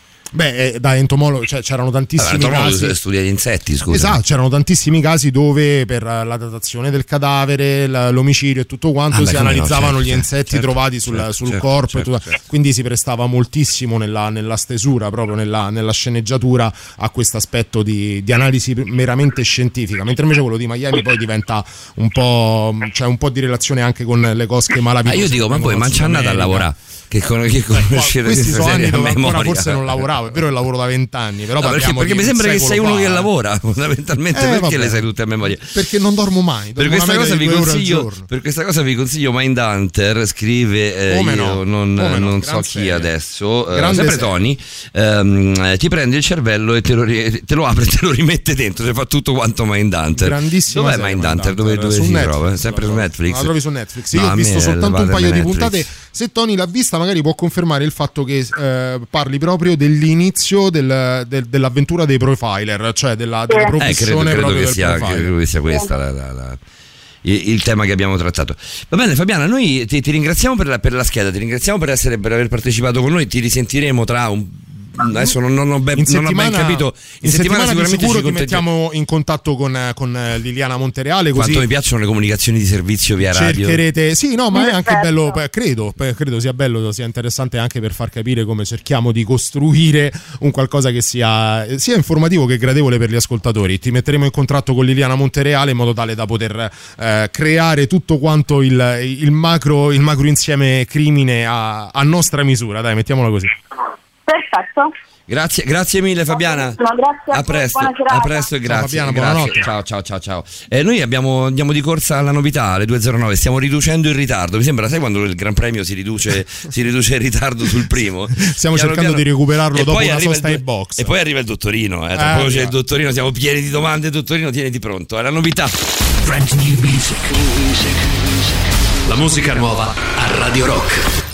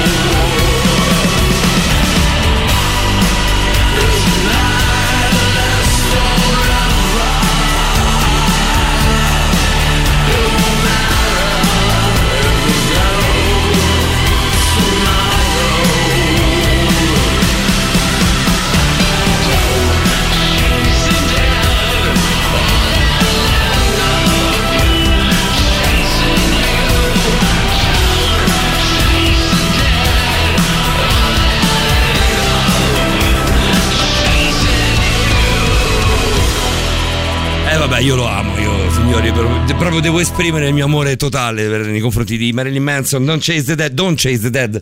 Lui, Per ad quanto- esempio, potrebbe soddisfare quelle che sono le tue curiosità che cerchi di fare. Ma a livello sessuale? Che sia io a soddisfartele. Che tu a livello sessuale sei proprio due palle, figlio. Sì, mio. sì, cioè, sì, fatelo dire, cioè, sei proprio due palle. Io, due no- palle, dottore, due palle. Guarda, io quando dicevo, faccio eh. sesso mi annoio, ma per me stesso. Cioè, sono io che annoio me stesso. Non, non Ma io lo capisco, cioè io, cioè io se, se tu veramente, vabbè, non voglio entrare nella tua vita Posso privata. dire una cosa? Po- Posso dire, Non mi fa so. schifo fare sesso con me. Mi fa veramente schifo, è noiosissimo. Cioè, sei due palle a letto? Sono due palle, Secondo ma me sei una sono io bomba. che mi annoio. Secondo me tu potenzialmente sei una bomba. Sì, da- da- un tuffo, boh, tipo cagnotto venuto male. No, quello sono io, tuffo a bomba, perché sono io quello che porta la situation. Tu soprattutto mi dovevi dire quando fai il monitoraggio. Io faccio il monitoraggio, ma io so già che sono tre gemelli. È un parto trigemellare il mio. Gemellare. Adesso ho scop- Sono tre scoperto gemelli che- perché nascono a giugno? Ti prego, di- dimmi che siete, un condo- che siete un condominio intero. Sì, siamo un condominio intero. Io prenderò questa piccola villa, Quanto dando paghi, fondo a tutti i miei. Le tari? Tu- tanto, credimi tanto, perché saremo, saremo presto in quattro, sai, sarò un ragazzo padre.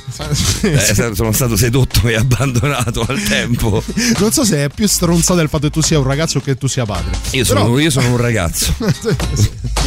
L'importante è sapere questo. Sono un pischello. Sono io, sono un giovanotto di 43 anni. In realtà, in realtà sono minorenne all'interno. Eh, per quanto riguarda poi fuori, Quanto c'è, tempo quel è filo, passato c'è quel filo di pancia che di profilo puoi anche così vedere. C'è quel capello bianco in più che fa anche poi no, fascino. Sì, quanto tempo è passato dall'ultima volta che ti hanno chiamato giovine? Eh, ma penso sia successo ieri, sai? Quanti anni c'aveva? 93. Lui aveva 90 era un 90 uno splendido 93enne in Aspetta, una ma forma in meravigliosa. Araldica. Ma quanto mi sono incazzato stasera, ma tanto, eh. Sì, ma, qua- eh. ma proprio mi gira proprio Faccio- a elica. esco e faccio un omicidio. Adesso, eh, esatto, adesso, adesso mi sono autoprofilizzato. Sì. allora, il pro- l'autoprofiler di Paolo Dicenzo è questa sera Paolo esce e fa un omicidio. No, io non potrei mai fare il profiler, ma il tuo profiler potrei farlo. Beh, il mio profiler ci vuole molto Potrei- poco, caro Potrei amico. scrivere libri sul, su Paolo Sì, Dicenzo. sì, e non li leggerebbe non li nessuno. leggerebbe poi, nessuno. eh. Esatto, guarda, hai detto la cosa che stavo pensando. Ma non perché sono su di me, perché l'hai scritti tu. Possiamo andare non avanti per so. ore. Su questo possiamo andare veramente avanti a lungo. 3899 106 No, perché? e 600. Perché? Perché sì, anche Perché? sulla No. fiducia, anche sul crimine che avreste voluto commettere, ma non avete mai avuto il Cioè, la volta che sei stato lì per lì per commettere il crimine. Allora, mio padre una volta si incazzò così tanto che disse adesso toglietemi tutti gli oggetti che ci sono intorno, cioè chiudetemi in una stanza vuota perché se trovo qualcosa ti ci ammazzo. ricoperta di gomma piuma. Ricover- cioè deve essere una stanza vuota. Vuota, non ci deve essere nulla perché se trovo qualcosa la prendo, sfondo la porta, vengo e ti uccido. Sai quelle tipo manicomio che non so se sono così anche nella realtà, che hanno tutta- sì. tutte le imbottiture per evitare gesti autolesionistici, no? Da- Sì, la, da- la ricordo in un porno con. sovviene. ognuno, ognuno di, di fatto pesca da- dall'archivio e Da dal quello proprio che è il tuo bagaglio no? personale. Eh, certo. Del resto è poca, un- tu, lo sai che è poca roba da culturale, tu, amico mio. Io sì, ho proprio un baule culturale. C'ho una station una station culturale. de cazzate. Su quella posso. Una regata dell'83. C'è la regata. Buono che la regata dell'83 è una grande Ma macchina. grande, ma inquina tipo. Inquina tipo Taranto, Chernobyl, Però. Lo sai che ieri tornando a casa devo raccontarti una A cosa. Taranto fanno i raduni dei regate per bonificare l'aria. Esatto, perché così almeno si pulisce. Devo raccontare una cosa della quale mi sono, cioè, mi sono offeso tantissimo. Ieri stavo tornando a casa tranquillo, sbaccato dopo, dopo tutto quello che è successo dopo la trasmissione. Vole- eh, lo possiamo dire? Volevi convincere me e Maurovic a fare le 8 della mattina. Volevo convincere a te, a a te, a te e Mauro a fare le 10 del mattino perché non avevo sonno. Però in realtà sono stato sorpassato da un aritmo. sono d'accordo, grande raccordo anulare. Sono stato sorpassato da un aritmo blu. Guidata da una signora bionda che io voglio conoscere a tutti. Ma sei uscito da un wormhole praticamente, cioè sai, hai fatto un viaggio temporale. Che io devo conoscere a tutti i costi. Cioè, questa signora secondo me non è mai esistita. Quando faremo la puntata dell'occulto, che sarà tra un paio di settimane, vi Eh, stavo ci già fomentando. quasi, siamo quasi. Ci siamo quasi, esatto. Dobbiamo assolutamente sapere se questa persona esisteva o no. Cioè, dobbiamo contattare una medium e sapere se questa persona esistesse ver- fosse esistita veramente. Sì, sì, io lo voglio contattare veramente. Anzi, Una- signora, un signora bionda nell'aritmo blu, ti prego, se ci sei. Via Rodolfo Gabrielli Montevecchio 4 barra 6 io devo portare l'aritmo, è, una- è un'emozione che non, che non mi posso... E secondo me era una The Dark, è uscita dal 1985 perché il ritmo blu credo siano illegali ormai, sai? No, l'aritmo blu è fortemente illegale, È illegale. come è giusto che sia. Beh, credo che se, te- se guidi un aritmo blu rischi più anni di reclusione che se ti, se- che se ti droghi. Chiamiamo il dottorino, va?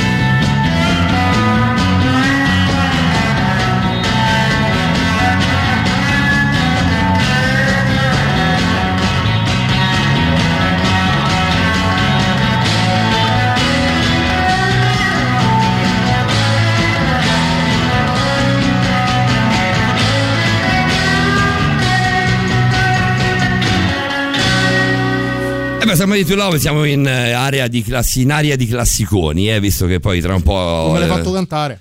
eh, non te la faccio cantare, Davide, perché per, per ovvi motivi. Io Cioè, tu-. Vogliamo dircelo? No, allora, Dai, tu fai bene bene. tante cose. Per me sì. Eh, ci- credo ci stia, ci stia chiamando Francesco. Io non so se. Non riesco a contattarlo. Non riesci a so- so contattarlo? a- è la montagna che va da Maometto. Ci sei, Francesco? Eh no, vedi che non riusciamo. C'è qualcosa col telefono stasera. C'è eh? qualcosa che non va, però stiamo cercando di approntare il collegamento con Francesco Di Fant, il nostro esperto e studioso di linguaggio del corpo. Ci che sei, Francesco? scenderà con noi nella scena del crimine. Oh, lo vedi che ci Ciao sei. Francesco, ben trovato.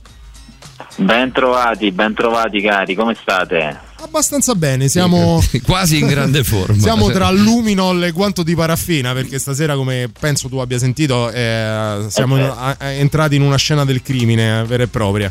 Siamo, siamo proprio in zona tua quella, eh, qua, qua, qua, Francesco. Siamo davvero in un zona sacco di appunti, eh, sì, sì, un sacco di spunti Mm, interessanti, queste, queste new entry veramente golose, possiamo dirlo, questa Eh, squadra. golose, ba- basta che sono donne, per te sono golose, diventare golose su questo. Vabbè, questo, questo è un caso, però effettivamente l'altro giorno stavo pensando e discutendo con dei miei amici che tra psicologi e criminologi c'è una forte incidenza femminile come... Eh, ma lo sai che è una domanda che, che volevo, volevo fare a te o, o anche alle nostre ospiti?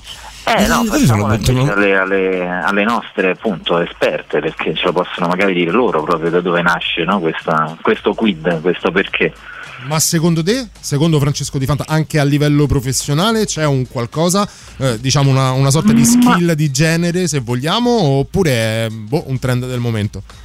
Dai, trend del Non momento lo so, no, dai, non ci sta. Non saprei, no, non- in realtà non lo so perché è vero che queste professioni, per esempio no, l'investigatore, il poliziotto, erano professioni profondamente maschili. Maschili, certo, patri- patriarcali quasi. Eh, quindi diciamo storicamente da, da non molto tempo si sono aperte al mondo femminile. Probabilmente la donna è più curiosa di natura, è più intraprendente anche sotto, sotto certi aspetti, quindi forse eh, forse per quello, è più attenta alle relazioni, ai dettagli, nelle cose, quindi forse per natura è anche più portata a collegare tanti elementi e a gestire la complessità come Invece, appunto per quanto riguarda il tuo campo, invece, Francesco, più, sono più maschietti, vero? Beh, per il mio campo è un campo abbastanza anomalo, come già sapete, però in realtà sì, gli esperti di linguaggio del corpo, in America ci sono diverse donne anche, in Italia che io sappia no, altrimenti presentate. Insomma, Eh, Vabbè, ho capito, adesso non è che dobbiamo fare tutto noi, eh, di Fant. Quanto influisce, quan- quanto influisce nella formazione di queste figure professionali che mi viene da definire nuove, anche se poi fondamentalmente non nuovissime, tutta quella che è la narrativa? Vado con un esempio per renderla facile, no? Se penso velocemente a- ai libri, quindi proprio alla narrativa vera e propria, a me a parte la, la scarpetta... Allora, allora però così non per- siamo nel campo del nuovo, in realtà. Eh, però a parte la- il detective, l'ispettore Scarpetta, na- personaggio nato dalla geniale penna di Agatha Christie, poi vengono in mente tutti, eh, tutti, i grossi, tutti grossi profili, però ehm, tutti i personaggi maschili. Sì, sì, sì, sì, ma anche come dicevate prima, nell'immaginario, fateci caso, nell'immaginario delle, delle serie tv, quasi tutti i protagonisti sono maschili, di solito c'è la, la- la coprotagonista che è femminile, ma per, per bilanciare più che altro, per politically correct, eh, però ecco, ci sono magari serie incentrate sulla protagonista femminile, che sono appunto quelle che fanno un po' più notizia, però sono di meno, quindi c'è effettivamente ancora esiste un immaginario maschile dell'investigatore privato o non, insomma, no, con la sigaretta rude, e invece adesso è più roba da scienziati se vogliamo, no? da psicologi, quindi si è spostato il vecchio cliché dell'investigatore privato che andava con la sigaretta, no? col cappello un po' so- sopra gli occhi a picchiare i testimoni per farli parlare, ora ci stanno fior di scienziati, criminologi, psicologi, sociologi, quindi è cambiata un po' la... Sì, proprio mentalmente, facendo un salto trasversale, no? da, da Colombo, ok, dal tenente Colombo Eh, a, anche- a cose, anche- a anche cose romanzare, recenti, no? ma Certi- anche quando certi vedi i team di lavoro, penso CSI e Criminal Minds per dire cose un- non, non nuove ma recenti, le figure di spicco sono sempre affidate a interpreti maschili, quindi sono personaggi eh, maschili. Eppure troviamo, riscontriamo anche nel ricercare queste- que- que- questi esperti del settore che in qualche modo ci aiutano e ci aiuteranno durante quest'anno di borderline, riscontriamo una forte passione, una forte componente femminile, da ignoranti ci viene da dire legata comunque ad una sfera più empatica, eh, sicuramente più sviluppata proprio nella- ne- nelle donne piuttosto che noi. Quello è vero, assolutamente, infatti le donne sia sul lato della comunicazione che dell'empatia che della collaborazione eh, sono naturalmente più portate proprio per un discorso di cerebrale, ecco, sono- hanno strutture, sapete quante aree mette in moto una donna quando parla, quando comunica del cervello? 16 aree. E Noi due. Cioè, il maschietto forse una, se va bene. Nel, caso mio di Davide, forse mezza. Noi due, quella che serve a non mangiare in contemporanea. Esatto. Esatto, i, i due neuroni, uno sull'altalena e l'altro che spinge. No, ne attiva solo, solo tre o quattro l'uomo. No, ma non ci una- credo che c'è questa discrepa- discrepanza di una- Fant. eh, c'è una- eh, sì, sì, sì, c'è una potenza cerebrale per quanto riguarda la comunicazione delle relazioni notevole, sono quattro volte più, più potenti di noi come, ecco, come per fare una metafora del calcolatore, ecco, una CPU Come potenza di calcolo. Diciamo che Eh, ora, sì, se- sì, senza sì. aver fatto dei percorsi di studi ad hoc ne- de- Ah, io sul adesso- tema, adesso la cosa la potevamo, potevamo intuirla. Diciamo che se noi viaggiamo a 34 colori, loro hanno più o meno tutto, tutto, tutto il pantone a disposizione. Ma il sotto- pantografo. ma sotto tanti Quello- punti di vista. Abbiamo chiesto.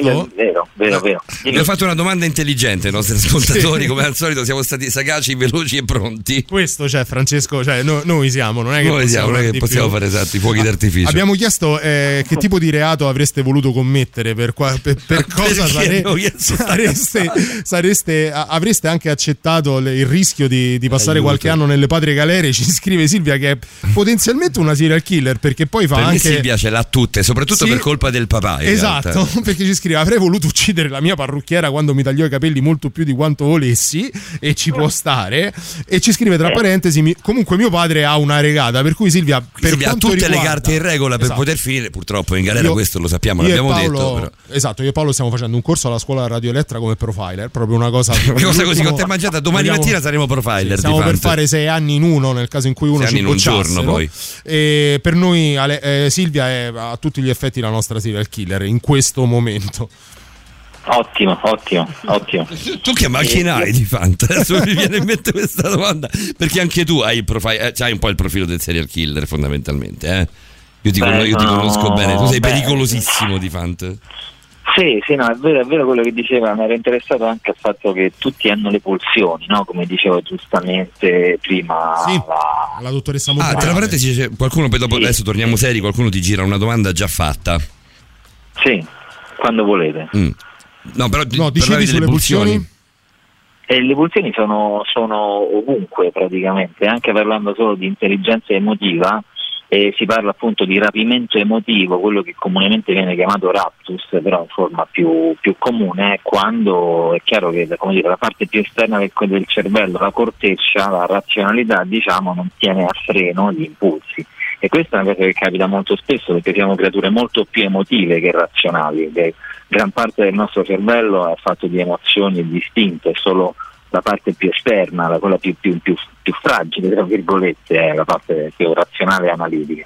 E dobbiamo, però per fortuna riusciamo a tenerla a bada, altrimenti ci scanneremo tutti per strada, quindi riusciamo per fortuna nella maggior parte dei casi a tenerla a bada. Eh, allora da, Chi la da- tiene da- troppo a bada e, e- e trattiene anche troppo le emozioni, quindi attenzione, poi ci deve essere comunque una valvola di sfogo sempre accesa, quale può essere una valvola di sfogo? l'umanità. Valvola di sfogo potrebbe essere una- un, so, un, un- un corso, un corso di qualcosa, una, un- una giornata in palestra. Io non, non so cosa può essere una valvola di sfogo. Anche perché no? Un hobby, una- Un hobby, sì, tendenzialmente. Ma ognuno ha le, ha- ha le sue strategie, diciamo, no? come si diceva prima, però, Però se qualcuno non lo sa, nel senso se tu continui ad accumulare, accumuli, Sì. accumuli, accumuli, accumuli, poi sfoghi tutto insieme, non dico che si... emozioni. Come? Cioè lasciarle, de- de- non rinunciare alle emozioni, sono- ci, fanno, ci fanno sentire umani e ci fanno essere umani, quindi molte persone trattengono le emozioni, le frenano, le nascondono e, e- e in qualche modo non è naturale. Anche l'amore può essere una valvola di sfogo. Certo, certo, certo, assolutamente, anche quello, non, in che senso dici che è fisico o platonico, Paolino? No, io sai che sono sempre sul platonico di fatto, quando, quando sei di mezzo tu in modo particolare. Senti, fai una cosa, fermo Oliva che ti faccio sentire la novità delle 2.30. In- guarda, abbiamo recuperato benissimo, siamo un minuto in ritardo sul giro. Pensa un po'. Siamo stati veramente, veramente bravi. Arrivano i Royal Blood. Brand new music. La musica nuova a Radio Rock.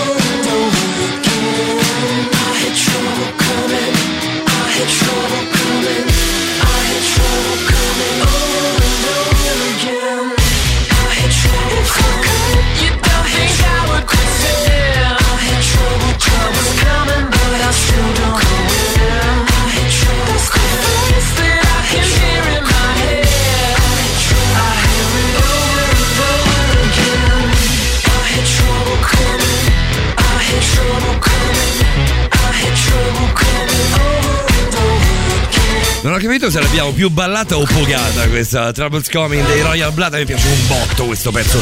Non è la mia novità preferita, ma è tra le. È tra le.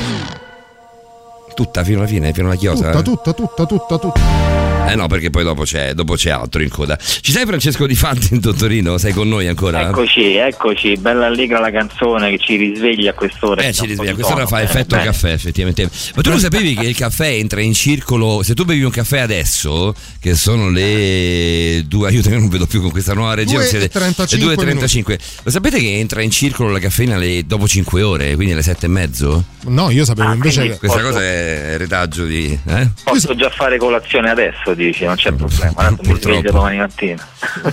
Eh, sì, però in realtà è così che funziona. In realtà dovrebbe. Però, cioè, tu psicologicamente dici, cazzo, prendo un caffè alle due e mezzo, no. Non va bene perché poi domani mattina alle sette e mezzo mi devo alzare. In realtà la, la- la caffeina inizia a fare effetto 5 ore più tardi. Adesso io non so se mi hanno fatto una super cazzo, la cosa che probabilmente succede, succede spesso, io poi me ne bevo tutte. Eh, oppure, oppure se è veramente così, a me interessa poco perché non bevo caffè. Francesco, uso il tuo spazio perché poi arriva un messaggio che con due parole ti definisce in qualche modo, o quantomeno ti, ti definisce alla- a- alle orecchie di, di questa nostra ascoltatrice. Con l'occasione faccio ancora i, i complimenti sia a Fabiana Onori che a Liliana Montereale che ricevono parecchi attestati di stima. Ah, ma da- proprio da- tanti. Da chi ci sta ascoltando la cosa ci fa molto molto piacere e cercheremo an- anche di farle lavorare ancora di più a livello sinergico tra di loro. Eh, con questo messaggio di Isabella, stasera silente ma che gran figata. Io ho fatto criminologia all'università e ancora porto un grandissimo ricordo. E per il resto che dire, proseguo a dire che siete tre belle persone, includo anche Simone che stasera non c'è. quello, che tocca- quello che toccate diventa irriverente e serio. Di Fant tanta roba. Eh, oh, Francesco, te la devi prendere, eh, Eh, Di Fant tanta grazie, roba. grazie, grazie, gentilissima. Cioè, noi stiamo qua da 4 anni, arrivi te, fai tre puntate e già scopi, questo è il discorso. Hai- hai funziona, capito, hai capito. funziona così? Secondo me Eh. Di Fant non c'ha soltanto il linguaggio del corpo, c'ha anche il cioè lui, lui ti sta in realtà fregando. Lui è uno di quelli, secondo me, che vai a Porta Portese, sai il gioco delle tre carte? Vai a Porta Portese, fai il gioco delle tre carte e ti incula male. Sì, sì, sì. E secondo me lo fa anche al telefono. Sai che ho rischiato di prendere un sacco di botte una volta per quel gioco delle tre carte? E io è quello il momento che te volevo. Cioè, quello è il momento Tu che là la svolta della tua vita. Quando, me, quando Eh, hanno menato, quando me ti lo dovevano riconosci. menare, forte. Bene. Dovevo capirlo dal linguaggio del corpo che c'era un palo in quella situazione, credo, vero Francesco? Beh, quelli sono Ah, analizziamola sta cosa, guarda che figo, eh, quindi non è semplice capirlo di primo acchito. Eh, No, io in realtà però- non giocavo. Io in realtà non giocavo. Guardavi, Stavo giocando, ero, l'angolista. ero, ragazzi- ero ragazzino, avevo fatto sega a scuola. Quindi avevo Strano. avuto 16 anni.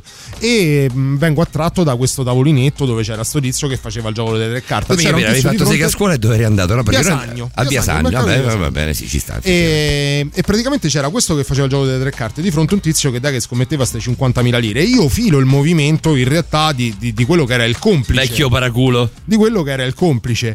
Però nell'innocenza de- dell'età, del non capire le cose e tutto quanto, cerco di farlo capire a quello che scommetteva che.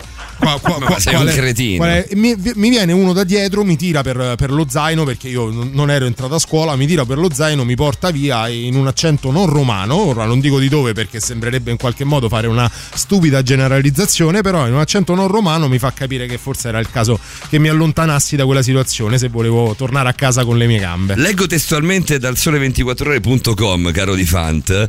Il gioco delle tre carte non è reato se è improvvisato con banchetto e due compari.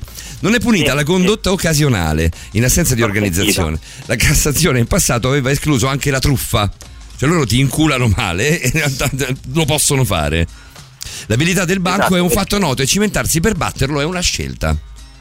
Via libera gioco delle tre carte si è capito. improvvisato con un banchetto, un banchetto di due compari e bla bla bla. È una cosa che ha tra- è un argomento che ha trattato Diego Bianchi l'altro ieri, eh, ormai sì, tra l'altro ieri, venerdì. Venerdì, sì. Ehm, sono andati con Memo Remigi a giocare con le tre carte a testaccio. Vabbè, secondo me fa parte un po' dell'ipocrisia di questo paese. Beh, che- vero, eh, che ci è un paese- volevo arrivare, infatti. È un paese che ti avverte che la ludopatia è un male vero e poi ti vende gratta E e poi ti vende e rovinano la famiglia e si pulisce la coscienza. Però guai se ti fai una canna perché guai. Ma io. Allora, ripre- ri- Sì, vai, vai, vai, vai, riprendo al volo, riprendo al volo un po' di, un po' di cose che avevo segnato. Sì, sì, ti abbiamo tirato dentro alle Dentro nostre recuperazioni. sì, effettivamente non c'entri nulla tu, poverino. Per quanto riguarda la fisionomica sono d'accordissimo con quello che dicevano mh, prima, appunto che la, la- teoria lombrosiana è interessante come spunto, ma non ha assolutamente ormai una- una- un valore come dire, scientifico. Beh, ma anche perché sarebbe, sarebbe veramente troppo generica, no, Francesco? Sì, esatto, sì, è come Troppo superficiale, anche. astrologici, se, se- se hai tre nei sei predestinato, se sei mancino o il rosso sei il demonio, insomma si appartiene veramente a una superstizione che va dalla, Eh, dalla si rischia davvero di cadere nella superstizione e soprattutto di bollare qualcuno, magari che nasce con tre nei, come dici tu, come un potenziale. Adesso parlavamo di serial killer, quindi mettiamo su serial killer. Nasci con Però tre nei e rischi, rischi di, di- Esatto. di essere bollato per sempre.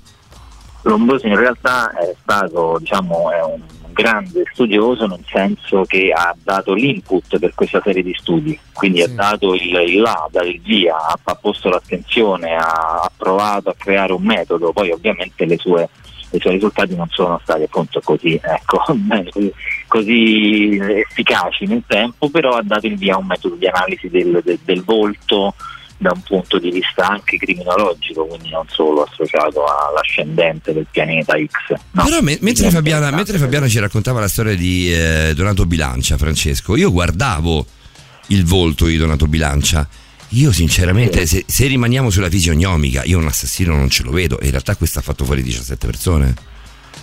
Beh, anche i coniugi di Erba, come avete citato prima, no? sembrano veramente i, i vicini tranquilli che, chiunque vorrebbe avere. Ma oddio, però su questo, però loro hanno una faccia un po' inquietante a vederla così. Ma vedi che cioè, è proprio una, una- un- una cosa troppo soggettiva. Per te sono i vicini tranquilli, per me Olindo e Rosa sono i vicini inquietanti invece.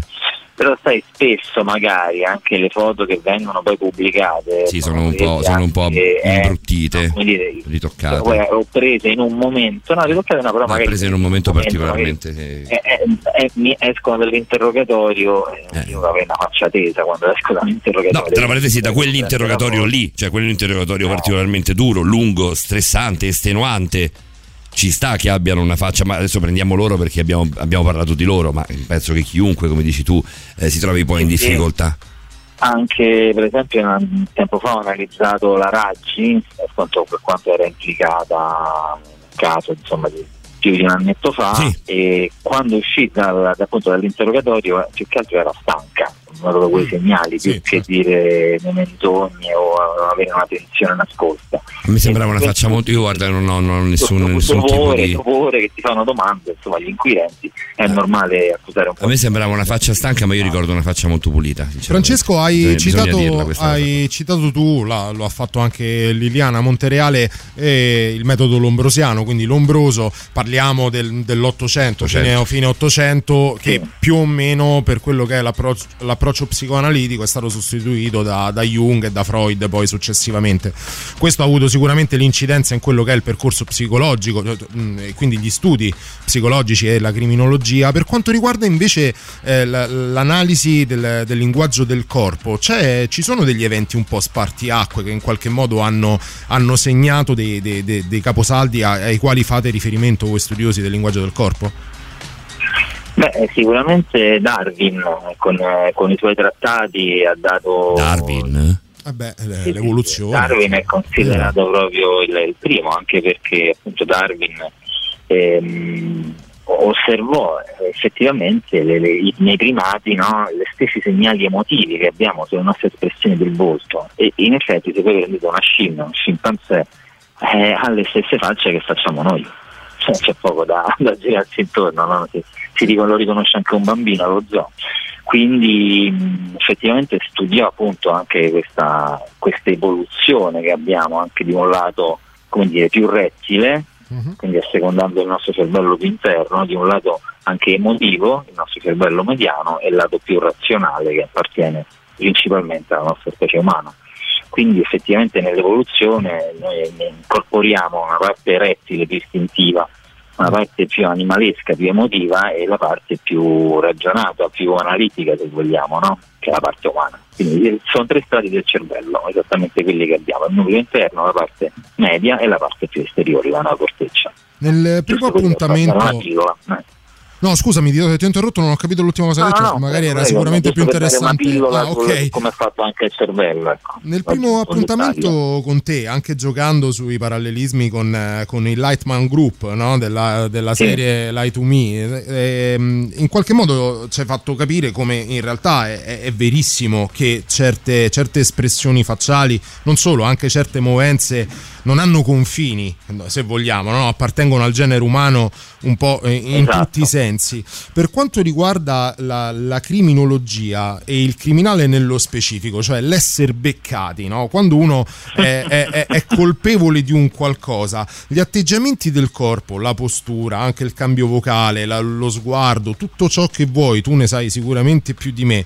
Ha una valenza Sì. universale, da qui a Città del Messico, a Bangkok o tra gli eschimesi, o invece cambia a seconda di quella che è poi la cultura di cui fa parte, che in qualche modo eh, sia censore che complice di quelle che so- possono essere le pulsioni umane. Allora, questo è molto interessante perché effettivamente alcuni men- segnali di menzogna possono essere veramente universali, specie quelli legati magari alla nostra fisiologia, cioè impallidire, arrossire, cominciare a sudare, no? E le, le fauci che si seccano e si comincia a deglutire con vistosamente, quelle sono cose fisiologiche difficili da controllare, no? E quindi quelle sicuramente sono dei segnali che valgono per chiunque.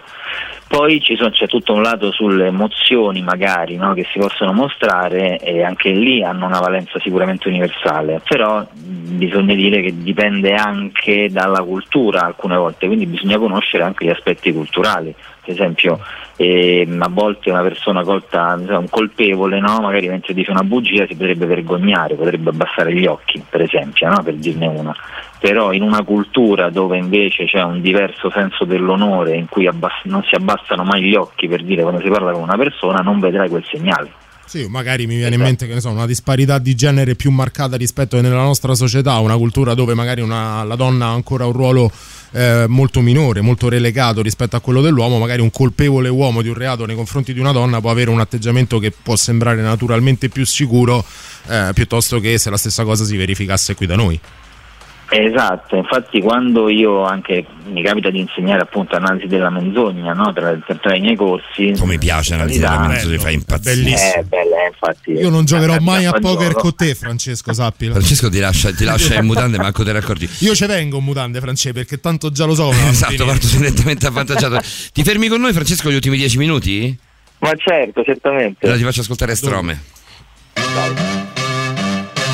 L'amour est comme l'oiseau de Twitter. On est bleu de lui seulement pour 48 heures. D'abord on s'affilie, ensuite on se follow. On en devient fêlé et on finit solo. Regarde à toi. Et à tous ceux qui vous like, les sourires en plastique sont souvent des coups d'hashtag. Regarde à toi. Ah les amis, les potes ou les followers, vous faites erreur, vous avez juste la cote. Regarde à toi. Si tu t'aimes, garde à moi.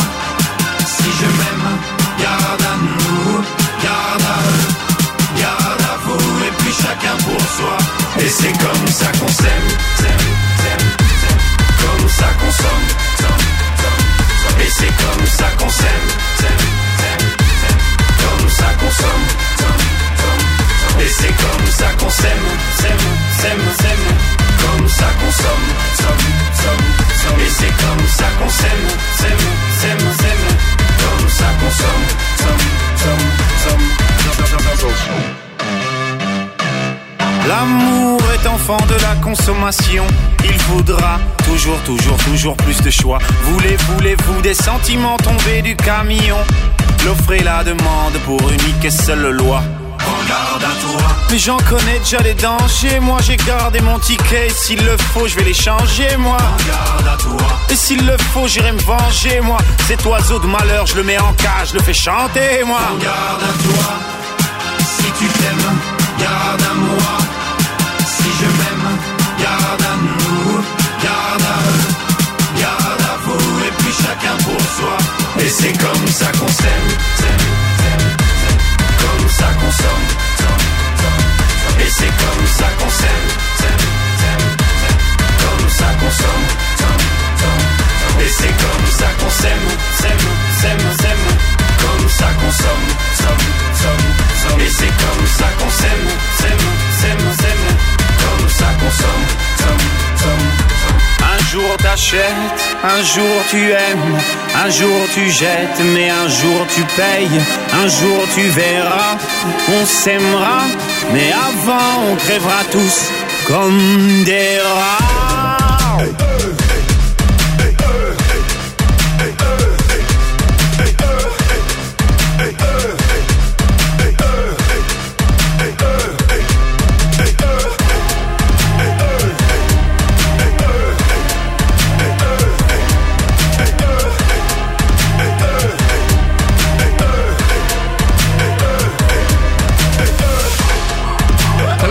Sottovalutato quello di Strome, eh? questa è la sua versione della Carmen. Ci sei ancora Francesco? Certamente, eccoci qua. Siamo davvero addirittura d'arrivo alle 2.51 eh, di ormai, ormai si può dire che è ufficialmente davvero lunedì. Sì. Sì, lo possiamo, lo possiamo dire. No, vedo, vedo Davide che mi guarda storto come per dire ancora, ancora vuoi dire che è domenica? No, eh? perché arriva un messaggio che giro subito a Difant, perché in qualche modo è a lui collegato, però credo eh, sia diversa la teoria lombrosiana dal discorso delle espressioni facciali. Eh, ci scrive Isa, prima o poi, vabbè, prima o poi starete in prime time, Eh, grazie. Isa, la devi far finita perché Grazie, da ieri Isa, stai sbragando il palinsesto più, con- di più questa cominciate radio. così più ci Così ci più mandano via. così più ci mandano via vi si vuole bene grazie anche noi di Fant io un, un pochetto all'ombroso ancora ci credo scrive Dai. però faccio mea colpa eh. alcune espressioni mi dicono veramente tanto però l'ombroso ne, l'ombroso ne faceva proprio un discorso eh, biologico proprio di forma del cranio, Sì, sì, no, beh, esatto, non, non- non c'entra nulla le espressioni facciali. Con Cioè, l'espressione facciale di, di un- anche, anche di un la- serial killer che è incazzato, ti sta, ti sta massacrando a coltellate, questo, quello ci sta, che può essere per tutti Esatto, quanti uguale. quello, se- Ma non è detto come, che abbia. come eh. sei fatto fisicamente. Eh, esatto, Ma- non è detto, non è detto che abbia gli stessi connotati. neutra, ma c'hai la fronte alta, appunto, le orecchie larghe, gli occhi piccoli e ravvicinati. Eh, sei a futuro. Coppa dei Campioni, però, se sei così. Eh, capito, se sei così, allora hai tendenze criminali, psicotiche, quella è un po' Francesco, ecco, Secondo te è finito con, con l'obbrobrio, con eh, l'orrore nazista dell'eugenetica, il tentativo di attribuire a caratteristiche fisiche dei tratti della personalità in qualche modo eh, che, che- che- che ca- categorizzassero le persone, le tipologie delle persone o ancora ci sono studi in tal senso?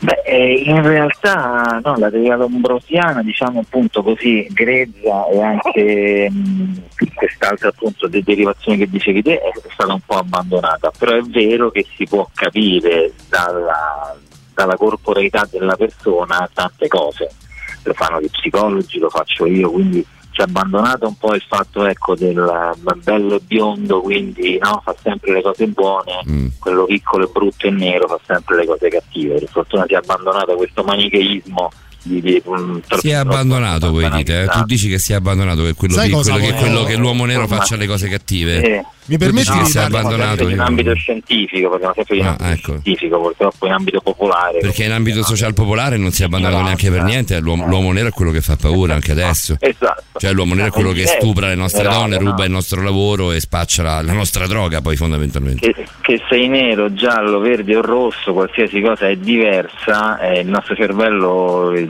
percepisce la dissonanza, cioè il nostro cervello naturalmente ha paura di quello che è diverso, che è alieno e è rassicurato da quello che è simile. Quindi è proprio una- dire, un impulso naturale, però impariamo a capire no? crescendo che, che dal diverso c'è il confronto, si imparano delle cose, che siamo un sistema fatto di elementi diversi. Al contrario, al contrario questa situazione l'ho, l'ho- l'ho provata, questa sensazione l'ho provata a Tokyo, Eh, a Tokyo, a Kyoto in realtà più che Tokyo, perché a Tokyo ci sono parecchi occidentali, a Kyoto ce ne sono di meno. Eh, I bambini in modo particolare ti guardano, ti guard- io sono stato un, più- un mese, insomma, sono stato parecchio a Kyoto, quindi l'ho girata tanto. I bambini ti guardano come per dire, cazzo, ma questo chi è? Cioè, perché, Perché ha gli occhi così perché ha gli occhi così? Perché non ha- no, ma veramente, Francesco, eh, ti proprio, proprio- mi, sono, mi sono immedesimato nei panni di un uomo nero da noi. Sì, ma anche non so se ti è capitato, a me è capitato anche a livello di fascino sulle donne asiatiche. Noi occidentali esercitiamo un fascino maggiore rispetto eh, a quello che esercitiamo sulle donne occidentali, perché abbiamo un fascino del, il fascino di, di qualcosa di Ma tu questa cosa la di dici esotico. perché la sai o la dici perché la, dico immagini? perché la so e perché nel confrontarmi con altri amici che hanno vissuto esperienze simili alla mia l'hanno riscontrata anche loro. Ora non so se è vero. eh, Sarà che Francesco sono calato proprio io, ma si batte Chiodo. Vabbè, per quel non si batte sollevante. Kyoto. Non si batte Chiodo per rimanere. No, Francesco, al, al di là di questa considerazione che vale, vale veramente poco, ci Eh, scrive poco, Silvia eh. e mi dà eh, la stura per farti una domanda. Magari quando vieni qui è un gioco che possiamo proporre. Il linguaggio del, de- del corpo mi ha sempre affascinata, mi vorrei proporre come oggetto d'esame se possibile. Mi piacerebbe essere analizzata sotto questo punto di vista perché vorrei capire che percezione di me do a chi ho davanti. Ci sono, e qui la domanda, ci sono dei test da, da sottoporre ad un inconsapevole astante per cercare di capire qualcosa di più di lui? Ma eh, eh, bella domanda, eh, nel senso perché io comunque diciamo non ho più esperto, quindi metto in atto come dire, una serie di analisi e di strategie quasi in automatico. E, beh, io dico innanzitutto seguite il vostro istinto, quella è sempre una bussola che c'è, che ci guida, il nostro istinto fa parte appunto del nostro cervello, non è una cosa esterna e in qualche modo se qualcosa come dire, ci, ci- ci stona no, o ci suona male, allora forse è il caso di approfondire, di capire cos'è che ci fa, dare quella ci fa avere quella sensazione negativa. Io, io Però su questo ti, metto- ti- ti- ti vorrei mettere un attimo in pausa, Francesco. L'istinto, quanta- che durata ha? Nel senso, cioè io se- seguo l'istinto, giusto? È la sensazione di un istante, di un secondo. Poi dopo diventa Esatto. razionalità. Poi dopo viene analizzato o minimizzato a livello razionale, per esempio io anche all'inizio seguo molto l'istinto, che l'istinto mi dà un'espressione facciale, un movimento, un gesto. Se mi suona qualcosa nel cervello poi scattano i meccanismi di analisi. L'analisi, esatto, l'indagine. Quindi però l'istinto funziona molto, funziona molto perché è quella parte di cervello che risuona con la comunicazione anche che non è solo verbale, quindi corporea o paraverbale, quindi l'uso della voce. E quando qualcosa ci suona, magari un segnale di menzogna, un'incertezza, un'emozione celata, il nostro cervello in qualche modo la individua, ci manda un piccolo segnale, solo che noi spesso lo, lo minimizziamo magari, no? A volte ne prendiamo troppo, eh, andando fuori strada, a volte lo minimizziamo. troppo minimizzato. Studiare, studiare il linguaggio del corpo dopo il momento dell'istinto ci dà gli strumenti per capire cosa abbiamo visto. Ci arriva una domanda di qualcuno che evidentemente No, ne però, sa. eh, ragazzi, e io... a, quest'ora, a quest'ora di notte non potete fare questa domanda, è proprio una cioè, cattiveria. ve lo io, al tuo, io al tuo posto attaccherei, farei finta che è caduta la linea. Tanto sono le tre, ti salutiamo noi che rimaniamo qui. Va bene fare anche tu- tu- tu con la bocca, Puoi eh, anche farlo con la bocca se vuoi, Francesco. Ma in realtà magari tu ne sai giustamente. Ma ci chiedono: ma l'enneagramma di Naranjo Eh, però no, non ragazzi. studia anche le caratteristiche corporee in concomitanza con il tipo psicologico, dimostrando che ci sono coincidenze di tratti fisici tra i soggetti appartenenti allo stesso gruppo di un certo tipo? È una super cazzola. Per me ci sta prendendo in giro, Allora, francese. Tu ne sai qualcosa? Esatto, sta Vai. prendendo in giro. Le- scusa, l'enneagramma di Naranjo o Naranio, non lo so. Ah, di di scritto Naranjo. con la J. Guarda, ci sono, c'è quel modello, c'è il modello VAC, ci sono diversi modelli. Che non lo freghi mai di Fanta. tratti, Neanche alle 3 del tratti di mattino. personalità. E in alcuni, in alcuni aspetti ci prendono anche, però il mio consiglio è di non legarsi solo a quelli, cioè avere indicazioni, magari dicono anche cose intelligenti, però di non legarsi troppo a un modello, ecco, poi di andare a ragionare con la propria testa. Sei andato molto meglio di quello che pensavo, sai. un figurone per, me, per me io avrei attaccato, te l'ho detto. Complimenti, esatto. Esatto. Attacchiamo adesso, va, di fatto, sentiamo settimana prossima. Grazie per essere Va stato bene, con noi. salutone. Grazie, Francesco, Ciao. lo sai che ti voglio un bene infinito? Ma anch'io, cari, per me è un piacere e un divertimento stare con voi, lo Non, sapete. non so come te la cavi con le trisom, ma il sentimento sta diventando condiviso anche da parte mia. ormai siamo scaduti veramente. Da- tre, dopo, la punta- No. dopo la puntata di ieri siamo scaduti nella caserma più becera. Senti di Fanta, ma adesso cosa? Cioè adesso proprio, non, non adesso cosa fai nella tua vita, ma adesso alle 3 del mattino tu non vai mica a dormire. Cioè un personaggio come te adesso esce e va a giocare a biliardo. Eh, adesso sì, vado a giocare a biliardo come appunto eh, la, la fantoziana memoria, no? Il giocatore, il, il maestro di biliardo. Adesso, adesso ti, fanno, ti fanno mangiare i gessetti se sbagli. Eh, no, in realtà domani mattina ho una bella lezione online da fare alle nove e mezza, quindi credo che qualche oretta di sonno. la- Ciao di Fanta, è stato bello, domenica prossima. Un abbraccio. Grazie, ciao. Francesco. Ciao, ciao, ciao. Va bene, Calcabrina è finita. Ciao. È sempre bello dimostrare una certa ignoranza a cospetto degli ospiti Eh, che portiamo ai microfoni di Radio Rock, ma borderline è anche questo, ci va bene che sia No, così. ma sull'enneagramma di Naranjo io sono Io son cascato morto. per terra. Io perché morto. c'è stata la, tua- la domanda è stata seria. Io avrei risposto a fatte una Cioè, ma, in Naranjo non me lo Non dici. me lo dici, Non me lo dici, mi sterisco parlano pure tu pizze. come te permetti. Come te permetti? Naranjo alle 3 del mattino, ma vattene un po'. È stato bello, Invece no. sabato prossimo per chi vuole. Anzi, no, cominciamo dal mercoledì. Cominciamo dal mercoledì, nella notte a cavallo tra mercoledì e giovedì, da mezzanotte alle 2. C'è Quanto il- ti piace dire la notte a cavallo? Ma mica tanto. Ma ti piace, ti Vabbè, piace. mi piace dire la notte a cavallo, quindi ve la ricordo ancora una volta, la notte a cavallo tra mercoledì e giovedì da mezzanotte alle 2 di notte con l'Allegra Banda, il Circo Folle di Stregari dalla Rete, quindi Simone Maurovic, Roberta Rock, Laura Aurizzi, ci sarà in collegamento telefonico Emanuele Tocci, Federico Rossi, insomma tutta la banda a tenervi compagnia per un Cioè, praticamente fate puntata... giocate a fare assembramento qui. Giochiamo a fare assembramento? No, a parte gli scherzi. Poi c'è la Mistress Sarà sabato tutto e fatto bene. Tra l'altro ci sarà un collegamento con un universo, anche quello, se vogliamo, un pochino borderline, è quello del BDSM. Quindi avremo in collegamento Sara Speroni, che è una Mistress, e ci illustrerà piano piano anche lei con varie puntate, cominciando da mercoledì, quello che è un mondo molto particolare, appunto quello del BDSM. Poi, Mercoledì vi rivesto di domande, vi ricopro di domande. ma non ci credo manco un po', però sarà bello. dormirai a mezzanotte, ti metti la sveglia per addormentarti a mezzanotte meno uno. Bravo, esatto. Qualora dovessi essere sveglio all'ascolto, mi, ricorderò di staccare. Assolutamente. Staccare, di mettere Radio Mambo. Per Invece- quanto riguarda Simone Maurovic Beato Chiccianocchio dalle 21 alle 24, poi ci saremo ancora noi. E poi, se Dio vuole, ci sarà Questo poi sabato, Speaker, Sto- ovviamente, Speaker eh. Corner. Poi, se Dio vuole, ci sarà anche Borderline. Però non lo so, non lo sarà, so, io non sarà, credo. sarà. Nuove voci anche per la prossima settimana. Nuove voci saranno due conduttori nuovi, saranno due ragazzi, Sì, dei- sì, due sì, ragazzi stagisti che saranno, saranno in giro esatto del corso. È stato, be- è stato bello lavorare con te, breve ma fantastico come poche cose. Vi si vuole bene, buonanotte. Ciao Isabella. Radio Rock Podcast. Tutto il meglio dei 106 e 600 dove e quando vuoi. Radio Rock c'è e si sente. Anche in podcast.